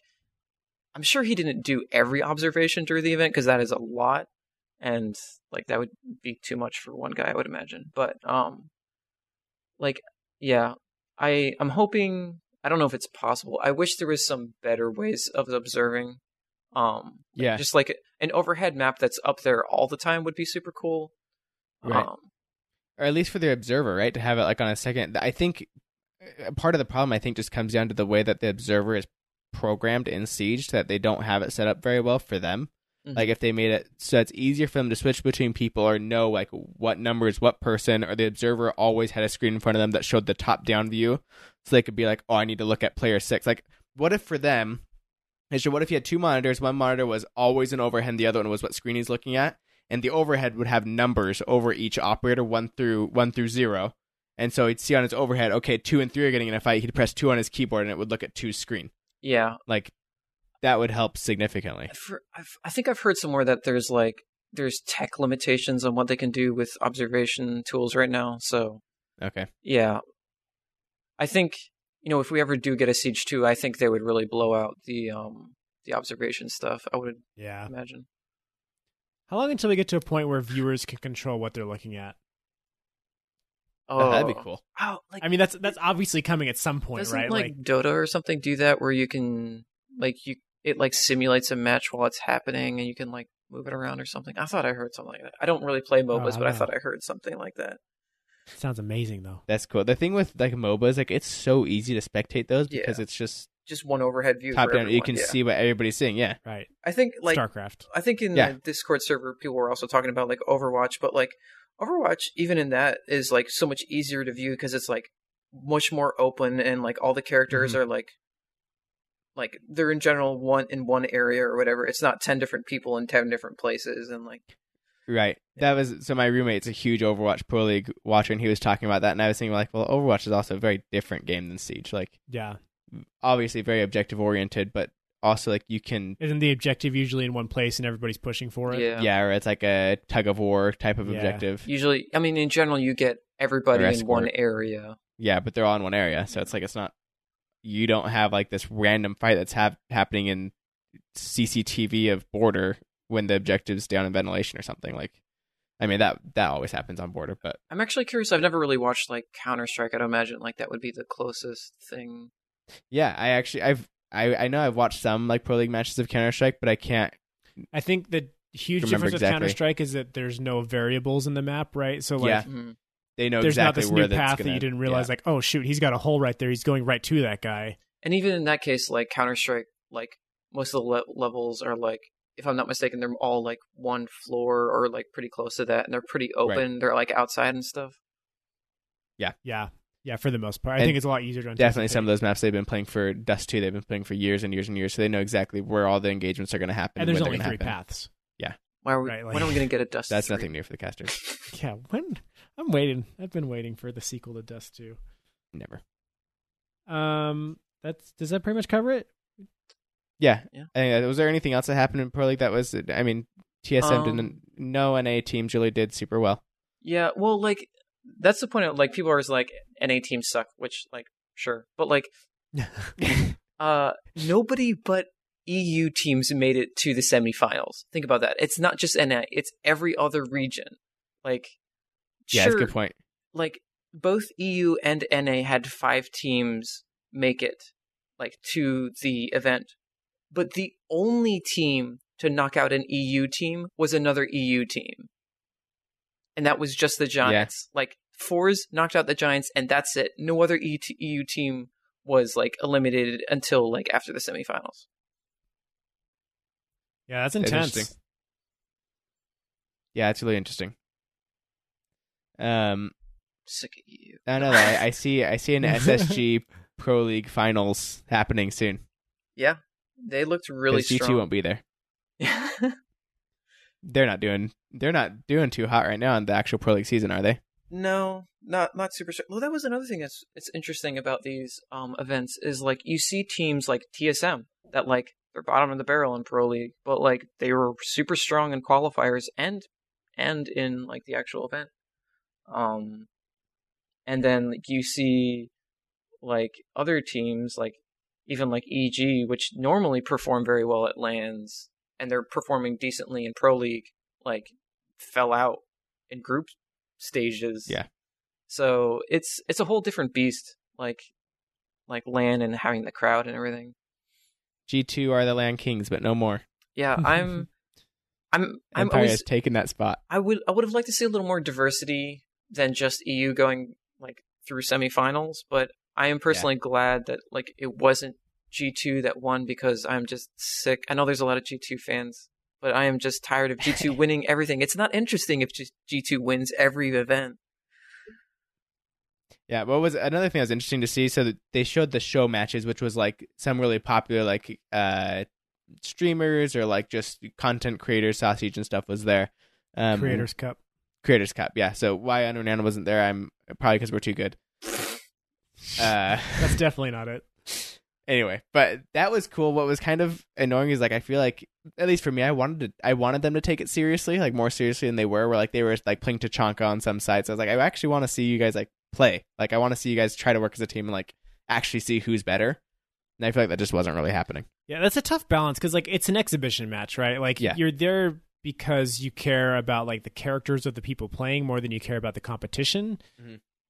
And like, and then I think there's also like a wide skill gap, right? Because you got guys like Macie Jay who just stream Siege eight hours a day versus like Sausage. I don't know how much Sausage even plays Siege. You Right. know, like he's a popular artist, but and I'm sure he plays a decent amount, but I don't think that he has nearly the amount of hours that like Macie Jay or Saslin or some of these other people have. So Yeah. Who was someone else was playing with a controller while they were at the PC? yeah, that was. I don't know who that was. Hang on, I'm looking I for recognize The only picture. guy I know that microwave maybe. I don't know. I don't recognize that either. I Uh, he was good though. I I really enjoy like the goofing off though because like you see a bunch of like obviously like pro teams like are taking it super seriously and I, I really like Right. the exhibition matches just kind of like breaking that up and being like fun. Okay. So I don't know. I get like I see your point, but like I don't follow a lot of content creators, so I, the only Yeah. people playing that I knew was like Coconut Brah, which I just wanted to lose, and then Macie Jay mm. and Shroud, which like Shroud Yeah. sometimes plays Siege, but like not a lot, you know. Yeah, it was interesting to see like the Coconut Brah's a cool guy, but like it was interesting to see like his tricks and stuff and not working at all against a team that was actually playing Siege. Yeah. Like against the godly, what was it, godly gods or godly golds or whatever it is. He is the godly golds. That was like no, it wasn't happening. They got wrecked, Yeah, destroyed. I was like, like, yeah, a lot those of- tricks are cool and they're cheeky, but you got to They be don't work. about his sort of stuff Or like some of it is stuff you can actually use and some of it's just like cheese that are going to use it's going to work like once and everybody knows about it. That's the problem. Everybody knows about it. Totally. I think it'd be fun if they did these more often. Like, you know, how Twitch does the Twitch Rivals thing now. Like, that's always super fun. It's like, Yeah. okay, I like if I'm a big Fortnite fan, like, I'm really excited to see Ninja and Dr. Disrespect and, like, I don't know who else the other guys are, but like, see them, like, all come together in this 60 player tournament or whatever, and they're all playing for this cup and this cash prize. And, like, they're playing serious and they're good. And, like, you know, but also, like, so you know one of those guys just wants to be the guy who got 20 kills whether or not he won the game or not Yeah. you know and so like and then like because you they do it frequently enough there's like actual rivalries forming between the the streamers and Yeah. everything like i think it'd be cool if they did that if they did like you know get get six teams of five content creators together and and do a tournament twice a year or something Yeah. That'd be cool. Yeah. Uh, What is cool about those streaming ones, like they get pretty dang good at Fortnite because they play so freaking oh often. yeah Where it's like you get the guys that are like, I want Doctor Disrespect to just wreck Ninja. Like I want to see Doctor Disrespect get the Ninja kill, or like Yeah. I want to see Shroud just destroy whoever. You know what, what I mean? right Like you like your content creator and you want them just to destroy a certain person because you hate that person. Right. and it's different in Siege because there's teams, right? Right. Like you can't really do solo Siege, but but it, like I think it'd be fun. And then maybe we could get in. Is the PP going to activate? Who's listening Definitely to this? Why not. weren't we invited? PP on. Okay. Uh I think we are ready to move on to questions. Oh, I wanted to have one more thing. in case someone I- was listening for that segment pp means podcast power and please don't ban us from from those Yeah. events just because of that the podcast power Podcast must power. activate. I just I wanted to throw out like great job on the map reveal. Like Yeah. the way they did that, it was so much better than anything that we've seen before. Like they had they, they kind of did like an overall breakdown. Here's what we were going for. Here's kind of the changes we made, and then they had like they had somebody spawn and like walk through a path to each objective and show like okay this is how you could go and this is Yeah. what you would see on the way and this is what you have to look out for and like it was very cool to have just like this nice walkthrough instead of just like here's a before and here's an after of a bunch Mhm. of spots and you can't see like what's behind the camera what's just to the right of the camera This was way cool. Mhm. Very good job they did a good super job Super well done. And I I love the level designer had a really good take on it too. Like he's like I tried to fix all the problems. He's like you guys are going to find other spawn peeks that I did not think of, but I think he did a really good job and he addressed like all the problems of Kanal.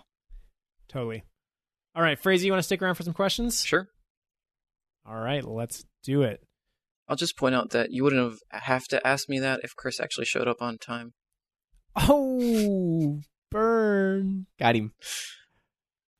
oh here's a new one that just came in do you think castle's pick rate will go up due to this new due to amaru mm, yes i think initially well it initially depends yes. how much amaru's picked you will see more castle i think in like definitely the test server and like early next season we'll see from there Yeah, I I think you're totally right. Like it, it at first, absolutely, and then it will depend how much Amaru gets picked. No. My my castle pick rate's going up. Oh, can you go up from 100? percent yeah. Can your castle pick rate go up though? you'd have to stop playing maestro so much I know Maestro's a And real Rook. problem for my castle maining. if you could only combine all three of those together Now there's an operator I could get on board with. I was actually expecting like some other like exciting announcement. I like the unranked was actually a really good exciting announcement. But I was expecting some like castle rework or Tachanka rework or Yeah, there actually wasn't anything like Dang super Jun prep groundbreaking. phase. Yeah. except a huge Kanal rework that massive thing I mean, but we knew about that. Which we though. get, we all well, we just knew about it. I guess is what it was. What that was. Uh, Brochi Min asks, "What is your opinion on champions rank? Do you think they should add a lower rank like potato rank? It would be pretty sweet to have a potato charm." your wish is fulfilled copper 5 Yeah. Um, I think the champions rank is cool because you can actually see like those players that are just winning no matter what because their squad is just too good to be in. Di- even like some of the pro league teams that go and play play in ranked for a little bit, like they'll be in the Champions League and they'll play against these guys that are champions. Yeah. Like you'll actually be having real competition. Yeah, that stuff was like informal before because you could see that like people's ranks in like websites and stuff, but it'll be cool to see formalized inside the game. Now, is it going to be awkward when we see a champion pairing up with two copper fives? Yeah. Wait, they didn't talk about Yeah. that. Uh, No, it's it- coming didn't. during. So I went back and looked. It says during year four, season Okay. three. So yes, Okay, that will well, coming. that means mid-season reinforcements. Uh, TL Bear asked, "Will Ubisoft try to sell the Battle Pass together with the Season Pass, or are they going to phase the Season Pass out and give every DLC operator for free in the future?" So there, there was lots of questions about like combining the two passes or whatever. I think for the meantime, it seems like they'll be separate. Like it might make sense somewhere down the line to do something like that, but like they're totally separate things. I feel like. hmm I Yeah. yeah. like from what I feel like is the way they're sold is like the season pass is like get the new operators, and the battle pass will be like get these cool cosmetics by playing the game. So I think they'll stay Yeah. separate, and I think that's okay How much renown do you guys have? right now. or like in hundred general. and. I usually You have one hundred fifteen thousand. Yeah. I usually spend mine when I get around like you know thirty thousand or whatever. So I get like Okay. an, you know an outfit or something, headgear. Okay, like Yeah, I 40 used to start spending money. Like uh, before, my MO was always just to keep it banked so I can make sure I have enough for the next operators. But now that I'm like able to play more regularly, it's kind of nice because I don't have to do that so much.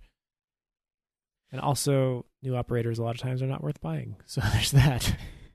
Tyson asked, "Do you think the unranked game mode will split the community?" Uh, I think it will, but I think it will in a good way. I think you will. Yeah, I, Separate out people who have different play styles more. right. Yeah, I don't I don't really see myself playing casual ever again. So Never You don't wanna unless play house? unless well, the thing is like it's house and then like sixteen other maps. Like if it was just But the you maps you didn't see other places, then maybe I would play. But you know, the only reason I would play casual is if you get an abandoned sanction for leaving unranked. true. Then I would play casual because that's like sometimes I just want to leave. Yeah. Yeah. I need to go. Like You just want to play until Casual- someone shows up. Yeah. Casual totally needs a veto now at this point. I don't know why now more than before, but you know, it does. ranked needs a veto still. If there's going to be twelve maps, Wait, I think I have Mm. my my notes somewhere that they're uh reducing number of maps in casual map pool. I didn't see them listed, but oh, I they did say that. my- Yeah, he said you're going to see changes to casual as well, but we didn't. He didn't say what that was. That's true. He said that. Yeah, but they didn't explain what that was. so that's something Interesting. Yeah. What does that mean? I don't know. less. I think this will be answered in the test Maybe server notes means that are going to come or something tomorrow. like that. Oh my gosh. if that means veto, guys, I don't think that means. But veto. I still don't play casual anymore, but Yeah, well, you guys probably already know what the answer is to this. Yeah, you know the answer. you've seen it. okay, Shedlocked asked, "Why can't we keep all forms of maps? I liked Kanal, and even though the rework looks cool, I'd like to be able to access the old map in custom games. Yeah, I don't know why you can't. Like custom games, you feel like you should be able to access. Is it a space limitation or something like that? Maybe. Um, yeah, I'm gonna say it's probably like, uh, like you know, memory issues. Where like, I mean, like, so the weird thing about like Hereford is like the old version is in there, but it's a different. It's like the situation version of Hereford, so like places are blocked Yeah. off, and there's Yeah. different things about it. So, I Well, is that true of like Kafe also? No, You know, I think Hereford is No, the only it's not. exception, just because it's in It- situations. I just played all the situations. I just oh, is played them Kafe all. not in a situation? uh, it is. I don't remember, but I know Clubhouse was in there, and that was it was the new Clubhouse, Oh, not the old okay. Clubhouse. Even Okay. though like the trailer video still showed the old Clubhouse, I was like, oh, it's gonna be old, but no, it was new Clubhouse. Okay, interesting. So It- yeah, Think of it this way: like, you, do you want Siege to take up more and more space on your hard drive? It's it's already like like yes, 80 Siege can have 100 percent of my hard drive. It can have all my hard drive. I don't know. Like it's I I think there's also limitations on um the amount of space that they can allocate. So um they I think they mentioned it sometime where like they kind of have to take out old maps to put in new maps. So it makes sense if you're reworking a map to take out the old version and put in the new one. It's true. I, I understand what Shedlock's saying though. Like it is cool to It's be a able to bummer. access. Yeah. yeah, like Hereford's gone. Yeah. Yeah. like I love old Hereford. I think Hereford would be the only one that I would care about, though. Poor Hereford. Th- that's true. Like I definitely wouldn't want to go back to Old Kafe. Yeah, and like, No. like, Um, like old Clubhouse is just a worse version of Clubhouse. Yeah, Yeah. true. Uh, Moan Master sixty nine. Okay. What a name. Says, what is the best part of recording a podcast with your brother? well, he has no statement. Um, probably just the the like. I feel like there's like a natural tendency to know what they're gonna say or like to jump off of each other. Well, we already talk to each other like frequently enough where like siege is a common topic of conversation. Yeah, it's So, easy like, to be fluid. Yeah, we know each other's opinions and Also, stuff. Also, like it's it's really easy to like razz each other and not like take offense to Right. it. You know, like we're brothers. I so- go home and cry every night. But Well, I mean that that's different from what. it's the same as always, so it doesn't make a difference.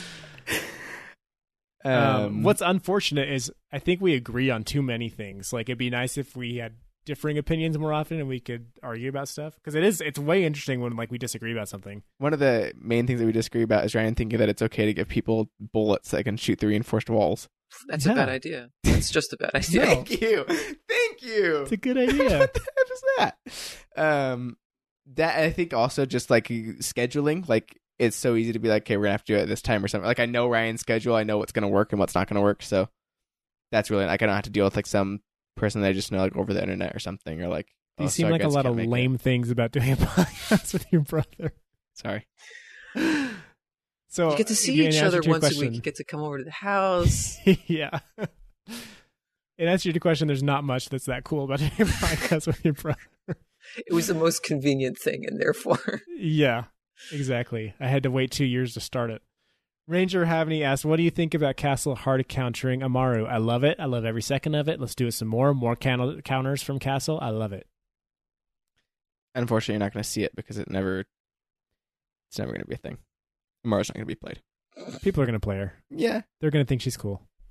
Who doesn't want to yeet themselves across the map? But how? Yeah, Tanker eighty nine says, uh, "Will Castle be more useful if directly counters?" Uh, let me read that again. He says, "Will Castle be more used if he directly counters Amaru, and how will his win delta and pick rate change? Also, why let sledgehammers work on it? Who is dumb enough to hit an a napalm shield with a sledgehammer?" Okay, so he's, well, he's talking about uh, Goyo in the second part. go. Oh, gotcha. I understand. Okay, so for at least the second one, Goyo. So you don't know if it's a fire shield or not. Mhm. You don't know if it's a Volcán shield, and people do use the sledgehammers to take down, especially the newer shields. You don't want those there Yeah. anymore. I think that like the thing those gone. is, So it was one thing that, that to show that like this people use the sledgehammer to take out deployable shields. So to show that like it will make it go off. I think that was the point of that kind of segment, and not to necessarily be like, Yeah. look how dumb this sledge is. Like it means Yeah. like don't be dumb Right. like this sledge. Yeah, right. um, I don't. I don't see Castle's win delta or pick rate changing, honestly, at all. But we'll see. I think well, it But- 100 percent depends on how much Amaru is picked, right? Like Yeah. if Amaru becomes the next Ash, then yeah, you're going to see a lot more Castle. Right, Uh, but I don't know gonna if his win delta changes because of that. what you're going to be seeing though is the diamond and platinum win deltas, and I just don't think she's Yeah. going to have a spot Like- there. Because what gun does she have again? She the, has the LMG and the shotgun. As oh a yeah, primary. IQ's LMG, and then, and then yeah, shotgun and SMG 11. So yeah, she's not going to become the new Ash because, or the new Twitch or whatever, because like she just doesn't have the gun for it. No. Yeah, I, I don't know. We'll see, but I I'm still a hard no on that one. I, I bet you we will see his pick rate bump a little bit. But Maybe. we'll see. Impreza Tom says, with the advent of a grappling operator, do you think Kapkan should be able to booby trap floor hatches as a counter? No, because uh, it's weird. Well, the problem with it is you don't even know if there's going to be an Amaru on the other team until you spot her or see her spot every single operator on the other team. So you're you could be just putting a Kapkan trap on a hatch for no reason at all. I mean, somebody could like just walk over Walk it, over it, I guess. Yeah. but yeah, it seems. What do you think, Frazee? Um, no. like, Yeah, like I think she has enough counters as it is, and if you really wanted to stop her from going up a hatch, just reinforce it. Her counter, and they mentioned this best. Her counter is they said this sound and just awareness. Mhm. Like, yeah, you hear that thing. Yeah, it's loud. like it breaks the window, and then you hear the zip line, and then she jumps in, and then after all of that, she pulls up her gun. Yeah. She's dead. Or with the hatches, she has to bust open the hatch 1st Mhm. Like, so yeah, there's. there's if a lot anyone's of playing her that's not me, there's no way your reaction time's going to be fast enough to do anything with her. I okay, I I don't want to play down this question. Like it's it's an interesting idea. I think though y- Kapkan is more useful other places and like how often cuz you're trying to counter a single operator that might be there. He's just better used in other places. Yeah, Yeah, I agree. Um, Shedlock says, "What are some of your biggest pet peeves in real life?" These guys. Here, got him. Okay, here's mine. When people stop to like talk to somebody or check their phone or whatever, like in a crowded hallway or in a doorway, oh like Gosh. don't stop in doorways ever. Or like on a sidewalk, Ever. like move to the side so the rest of us can Yeah. Get out of the traffic. Like it's so annoying. Also like a related when like there's like you're at some event or something and like there's a big crowd like going out through the doorway and it's like a two door doorway and one door's open and everybody's trying to squeeze through. It's like somebody open the second door. Like, Okay, come on, like it's uh, two doors. Another line related thing is like when you're driving and a, and one lane closes, so everyone has to merge into one lane, and this happens all the time in Chicago. Like Yeah. Uh-huh. People freaking speed up that lane that's supposed to close, and they just they try to cut in. They were just like, just trap them. I want to. I wish if I if I had telekinesis, I would lift their car up and I would turn it over and I would put it on the sidewalk because I'm just so angry. yes, there is a spot, right? My biggest pet peeve is people trying to drive in construction and not understanding how like merges work. Like, why are you this road has been this way for the last six months. Everybody knows it merges right there. You can see the sign from way back here. So why are you staying in this lane all the way to the merge point and skipping this line of cars? It's already a line of cars. Like, no, you stop at the back of the line and you put your blinker on so you can get in. And yeah, I'll let you in there because you saw it, you stopped, and you want to get in. But I certainly hope every single car just does not let that car in that goes to the very front and tries to get in. yeah. No. Steel Switch asks, couldn't Ubisoft incorporate a stat tracker in the menu as opposed to going to a website? Yes, they could. Halo's done it forever. Yeah, so technically Actually, there is Halo one. probably stopped doing it because Halo sucks now. So there kind of is one in the way where you can see your personal operators details and statistics by going into it like manually, but you can't see other people's stats and stuff by like clicking on them and looking at like their career and seeing like Or just a better like overall. Here's like a big table of your More stats. Like stats. you're- More stats. yeah, more stats. This is one of our number one things. You remember melee? You could go in and see like all the like everything. you could see like a, a graph of all the characters and how many times each character had killed the other characters. Like it was just amazing. Like so many stats. I want Love like it. the amount of stats were just like, why is this even tracked? I don't know. Love it. yes, that's what I want exactly. It was it Freaking was Rocket uh, League tracks your turtle some turtle game goals. like assigned you like titles at the end. I forget what it was, and like one of them was like low altitude. Like you spent the most time crouching or prone. I don't remember what game. it was. Goldeneye, isn't it? Goldeneye did something like that. Maybe and it was just like, why is it tracking that? I don't know. It's great. Yeah, Yeah. It's I want to see how many footsteps have I taken in Siege. Yes, What's my distance traveled? Like nobody cares, but I want to see it. it's way more than I do in real life. That's for sure. Yeah, Holy freak. I ran 10 miles today. Yeah. Dark Romantic 17 says I play on console. To my knowledge, there is no push to talk options for my mic. Oh, I try to keep other noises to a minimum, but my mic is normally open the whole match. I hate when I hear music arguments or vaping when I'm trying to listen for rotations. Am I part of the problem? What is your worst voice chat experiences?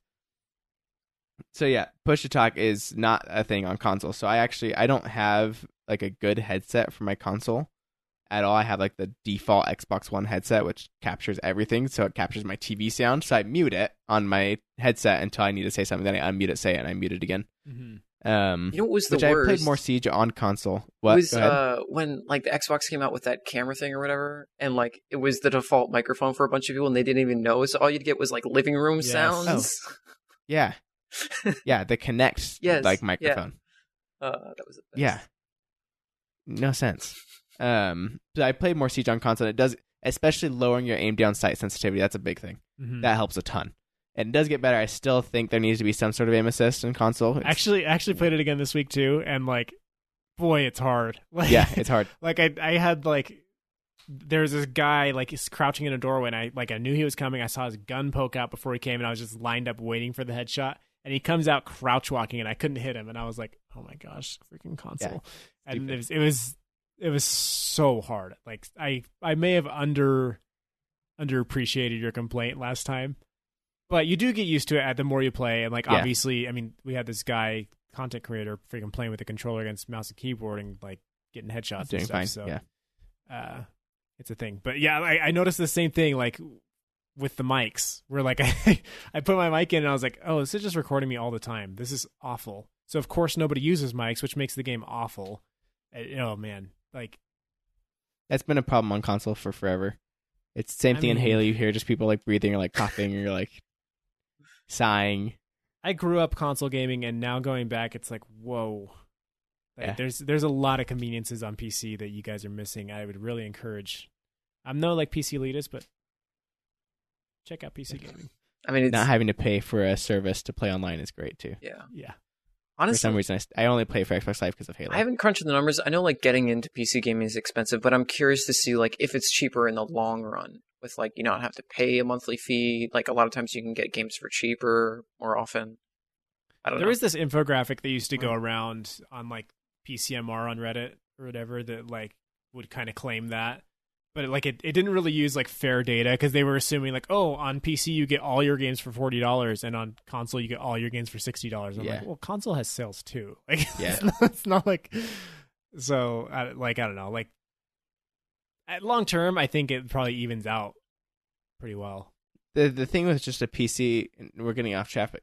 Traffic. We're getting off topic a little bit, but like, you can. It's it's a computer too. like, it's not just a console. It's an actual Yeah. computer that you can like. Pay bills. with. Yeah, you can do tons of things with. You can sit down and like do your home. You can do school stuff. You can do a bunch of things. And it's if it's a gaming computer, it's fast, so it's very convenient for all those things to do them. And uh, playing online is free. Like you can play any game you want online. There's a lot of like free games that you can play too on PC. hmm It's yeah, It's a cool platform. it's an amazing platform. It Doesn't have The Last of Us. No. So, Everblighted asks, "What do you think about a gun skin that has a screen on the side of the gun that counts all of your kills with that gun?" That'd be cool. That would be so sweet. That'd be sweet. It would be sweet if it was like the operator was like etching the kills onto, onto the gun. There was a is it Counter Strike? I think Counter Strike has something like this where it has some guns. Is it Counter-Strike? There's a game that has this exactly. I, I can't remember what it uh, is, attachment for it. I know there's other games that do Okay. it, but yeah, but it, like on the side it says like your kills or like Rocket League. Each car like some like decals you put on tracks like your aerial goals with this one or your saves with this decal Yeah. attached. So, but it'd be way cool to see that on a gun or a charm. skin. Yeah, or a charm. Uniform patch. What if you had a uniform patch that just showed hours played as that operator? That would be kind of cool. I have actually. a uniform patches doc that just says like 74 hours played. It's like, or it's just like a rank. There's like like a gold Yeah. star if you've played like over Sweet. some amount just every single operator just had. Whoa, they need to do this. This is an amazing idea. That would be Every sweet. single operator just has a badge or something on their arm, and it just So it levels up. Bronze Star Castle, and you're like, Castle, don't lock us into the objective. Oh my gosh, this is so cool. this is so good. After like every game, you'll like get a little thing, and like you level up your castle to corporal. Or, like that, you, that would be really sweet. you have an admiral castle. Phrasing would be crazy. Pee-pee, No. pee-pee. I it's it's a cool idea. Yeah. I don't think is it's as cool. cool as Chris thinks it is, but no, that's sick. I mean, that's the coolest idea of anybody's ever thought of. That's better than the ma- ranked map pool. It's getting too late. Silver asks, This is a long question. Let's It try is. to sum it up. Sum it up okay, hey Ryan and Chris, I'm curious what you think of this. by reading the whole thing. word for word. Hold on, I, I I took out a couple of words. I said I'm curious instead of I was curious. Um, so basically, the question is, what if you give Nøkk an impact grenade to make her be able to move faster on the map? Um, What if she had a different version of the FMG9 with higher damage okay, and a silencer built in, which like give her the MPSD, I say. MP5 SD? MP5 SD. Yeah. Yes, that's basically your questions. Um, yeah, Impact on attack? Thumbs up, thumbs down? Uh, I don't. I think it's a bad precedent. Like yeah. I like the idea. Um, hmm. she already has. but like, yeah, then I mean, she already has like the breach charges, right? Um, Yeah. What if she had like Think a she secondary breaches and shotgun or flashes? something? but the Deagle. yeah. but what if it was a, a suppressed secondary shotgun? Ooh, But pillow the gun. Deagle. Honestly, I think she just needs a better primary. Yeah. Yeah. Give her the freaking PDW. Yeah, that'd be cool. Yep. All right. Um, Edo, thanks for summing that up, Chris. Appreciate it. my pleasure. Okay, Hutto said, Hey guys, I noticed you get a lot of questions about improving or gaining rank, and the answer is consistently to play with friends. Of course, this is the logical answer. However, for those who maybe don't have friends who who play R6, sorry, what are some of your top? That was an unfortunate line break. What are some of your top solo queue tips and recommendations for good solo queue ops? Thanks again. Keep up the great work. Tip number one: Don't solo queue. okay, but here's the serious answer. Okay, but that was awful answer to that question. Um, the first is play the roles that the other people aren't playing and that need to be played. Most of the time, this is hard breaching. Uh, you know, people aren't jumping on Thermite a lot. Thermite is essential. People aren't jumping on Thatcher a lot. Thatcher is essential. You need to give your team the utility that they're not willing to bring. On top of that, um, learn the maps, learn callouts, learn how to effectively communicate with your team. Like get on drones, um, get on cameras.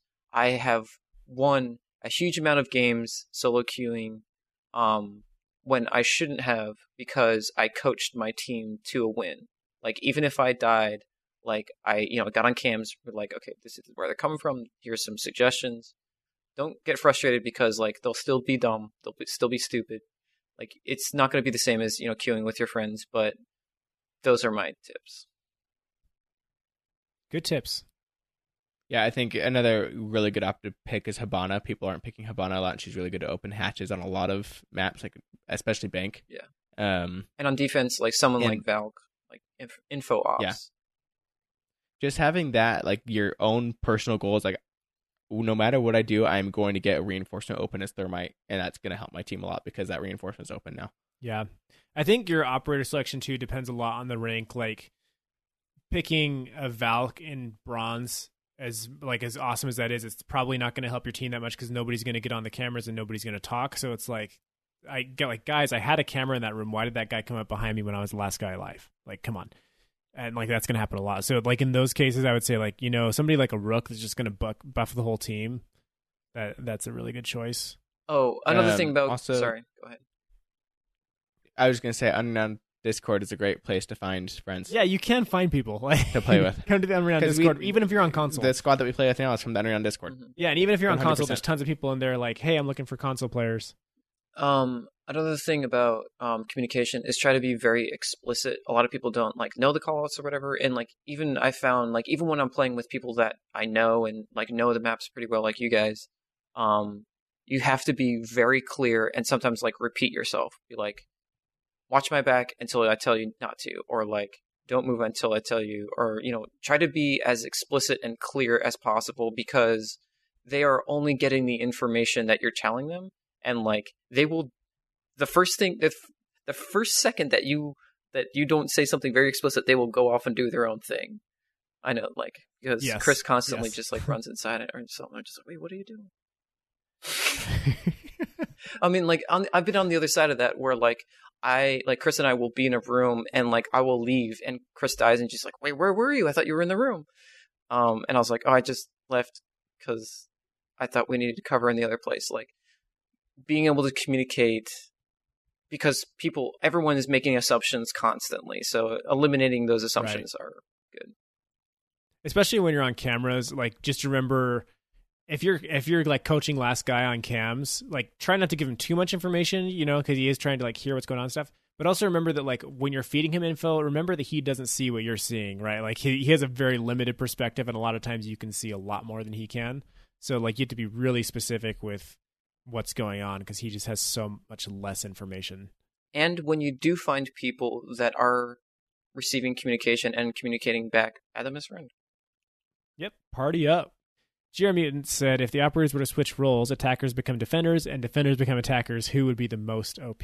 I I know exactly the, the answer to this because I've seen people suggest this and I I they do not know what they're talking about and that is Maverick on defense. Imagine putting a poke hole through a reinforced wall and scoping through it with an ACOG for like spawn peeks. That would be so OP. Yeah. yeah. It's hilarious to think about how OP that would be. That's a good one. This I would never play this game. Monty on defense. It's like a clash that you can't melee Oh away my or shield. Yeah. Yeah. Glaz on defense. I mean, before Glaz got Yeah. bad, imagine a, good Glaz on defense. Well, prepare to imagine that in a few questions from now. Okay. Let's actually let's just do it now. So, uh, what's his name? Uh, who was it that asked that question about that we skipped twice? Baha, Baha, Big Baja Cream. Big Baha Cream. Um, he asked a couple weeks ago about this Coreross video of how to fix Glaz and Warden, and so Coreross's recommendation was actually switch Glaz and Warden to the opposite team so that Glaz is on defense and Warden's on offense. Uh, and then he ch- would change a few things about him. So Glaz keeps his OTS uh, sniper rifle thing. He gets a bearing nine as a secondary, and he gets a barbed wire and deployable shield.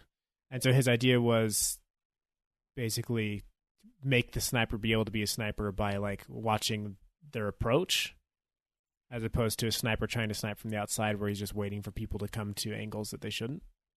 That's interesting. I guess literally the Yeah, first thing I, I- think about I every time those. I just don't. I don't think. I I always like it. think of spawn peaking whenever people talk about changes. Like I can't imagine. Did they say a Glaz gun change? No, same same rifle. Okay, imagine like a super scope thing on defense. Like you don't want to fight that as an attacker. Yeah, honestly, the first thing I thought about was uh, the spawn peeking too. Like, I like the idea behind it all. Like, it sounds cool, like having a sniper snipe from inside a building and having to clear that out. Like, that's always a fun thing in like a Call of Duty game, for example, whether it's multiplayer or like campaigns or whatever. It's always fun to have like a sniper in the window that you have to clear out. But like, come on, spawn peeking is just gonna be so ridiculous. Yeah, I think some version of this idea might work, but also like imagine an attacker that can like run through smoke and see through it. I don't know. Yeah. So for Warden, you're saying? Yeah, yeah. Yeah, yeah. And so for Warden, he was even saying give him the C7E as as his gun, which is Jackal's uh, primary assault rifle, and then breach charges and a claymore. I feel like Warden's not as bad, but just having like an automatic MPX that can shoot through smoke, like Well, he's him the C7E. oh yeah, C7E too. Yeah, that's even crazier. It's nuts. I, like I don't know. I, I I get what you're saying, and it's a little bit along the same lines of like I think we can fix Castle by putting him on attack, you know. And it's like, well, that's way OP, and it's like, well, you might have to make some adjustments or whatever. But I don't know. I don't think I love those ideas, but it's interesting. It's an interesting thought experiment. Yeah. Just Unfriendly had a question. What? What what weapon or gadget from Halo needs to be added to Siege? Doesn't have to be serious or Oh, we talked about this. The lift. We we did mention the lift. Uh, I That would be cool. I want a bubble shield. I just want to drop drop a gadget that puts up a big old arc of a shield around me and my teammates. Hard light shield. and the diffuse like Yes. Armor lock. Yeah, I thought about armor lock. imagine having a needler like like a tracking gun. That'd be- Oh, that would be so stupid. plasma rifle. You can just shoot them and like turn. They can't move at all. Plasma grenades. Plasma grenades. That's what we need. I need stickable grenades. I need to stick somebody. Okay, how many more questions should we do here? That's just. It's getting very late. It is getting late. Okay, let's. I'm gonna pick one more question. That's gonna be it. Um, Sucks to be everyone else. Yes. Sorry, everybody else. Okay, here's a good one. C. Nico asked During the process of creating this podcast, how did you settle on a name or format? Ryan. Well, Let me tell you. Um, gosh, how far back should we go? Should we go back to VGF? VGF. The VGF cast. There was a thing called the VGF cast. You can still find it. Uh, this we did what four episodes maybe. Three or four. we wanted to do a podcast so badly and it wasn't specifically siege related although we did a lot of siege and this was like probably early 2016 when siege had recently come Uh-huh. out i think i think we started with valkyrie and blackbeard's reveal Yes. i think that was our Yeah, yeah, first episode it was back at the the controversy of clever knows if you if you know about clever who used to Oh yeah. wall hack in uh, Yeah. pro league matches It's a gaming Clever chair. Um, so yeah, we did, we did that for like four episodes, and it was just a difficulty in scheduling and like one of the three hosts not being as committed to it as the other two hosts. And so now, several years later, those two hosts have made their own podcast that is specifically related to Siege.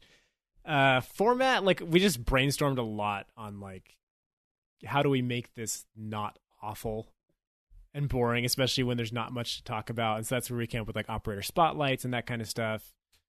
Um, Yeah, I think the format just kind of like every episode just kind of built into itself. Like you listen to the first couple and they kind of change, whereas like now they're pretty like set with the format.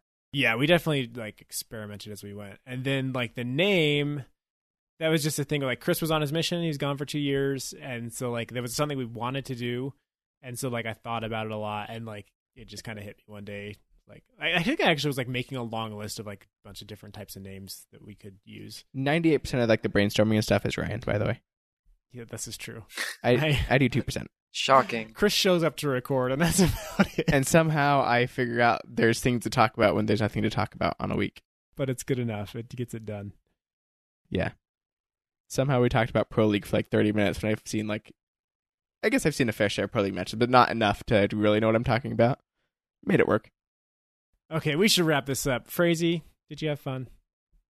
Oh yes. Thanks for having me on. yeah, sorry to keep you up so freaking late It's okay. It's not like I have a child to raise. or a job to go to. Remember when we played Drop Shot that one night for like five hours and we didn't win a game? Oh my gosh! Please don't remind me. He hated his life. That's great. You great. guys had to come check out our late night Rocket League streams. They're they're fun. Um, Painful. Speaking of which, uh, I forgot to mention where you can ask questions. So, of course, join our Discord. Just search Unrenowned Discord in Google. You can find it. You can ask questions there. And you can also ask us on Twitter. We actually had a couple Twitter questions this week, which we'll get to next week because this episode's too long. We're at R6 Unrenowned on Twitter. And then if you want to follow us to see these late night Rocket League streams, which are hilarious and also disappointing and sad because we always lose more than we should. I am Wryguy, W R Y G U Y, on YouTube, Twitch, and Mixer. and I am just slow with three O's on, I guess, the same platforms, and also at just Chris Davis on Instagram. Good job. Should they I follow got, you I got somewhere, some follows Freezy? from that. No, don't follow me. I don't want to be found. okay. All right. Well, thanks for joining us. It was awesome to have you. Thank you. And we'll see you guys all next week with another episode. Just goodbye.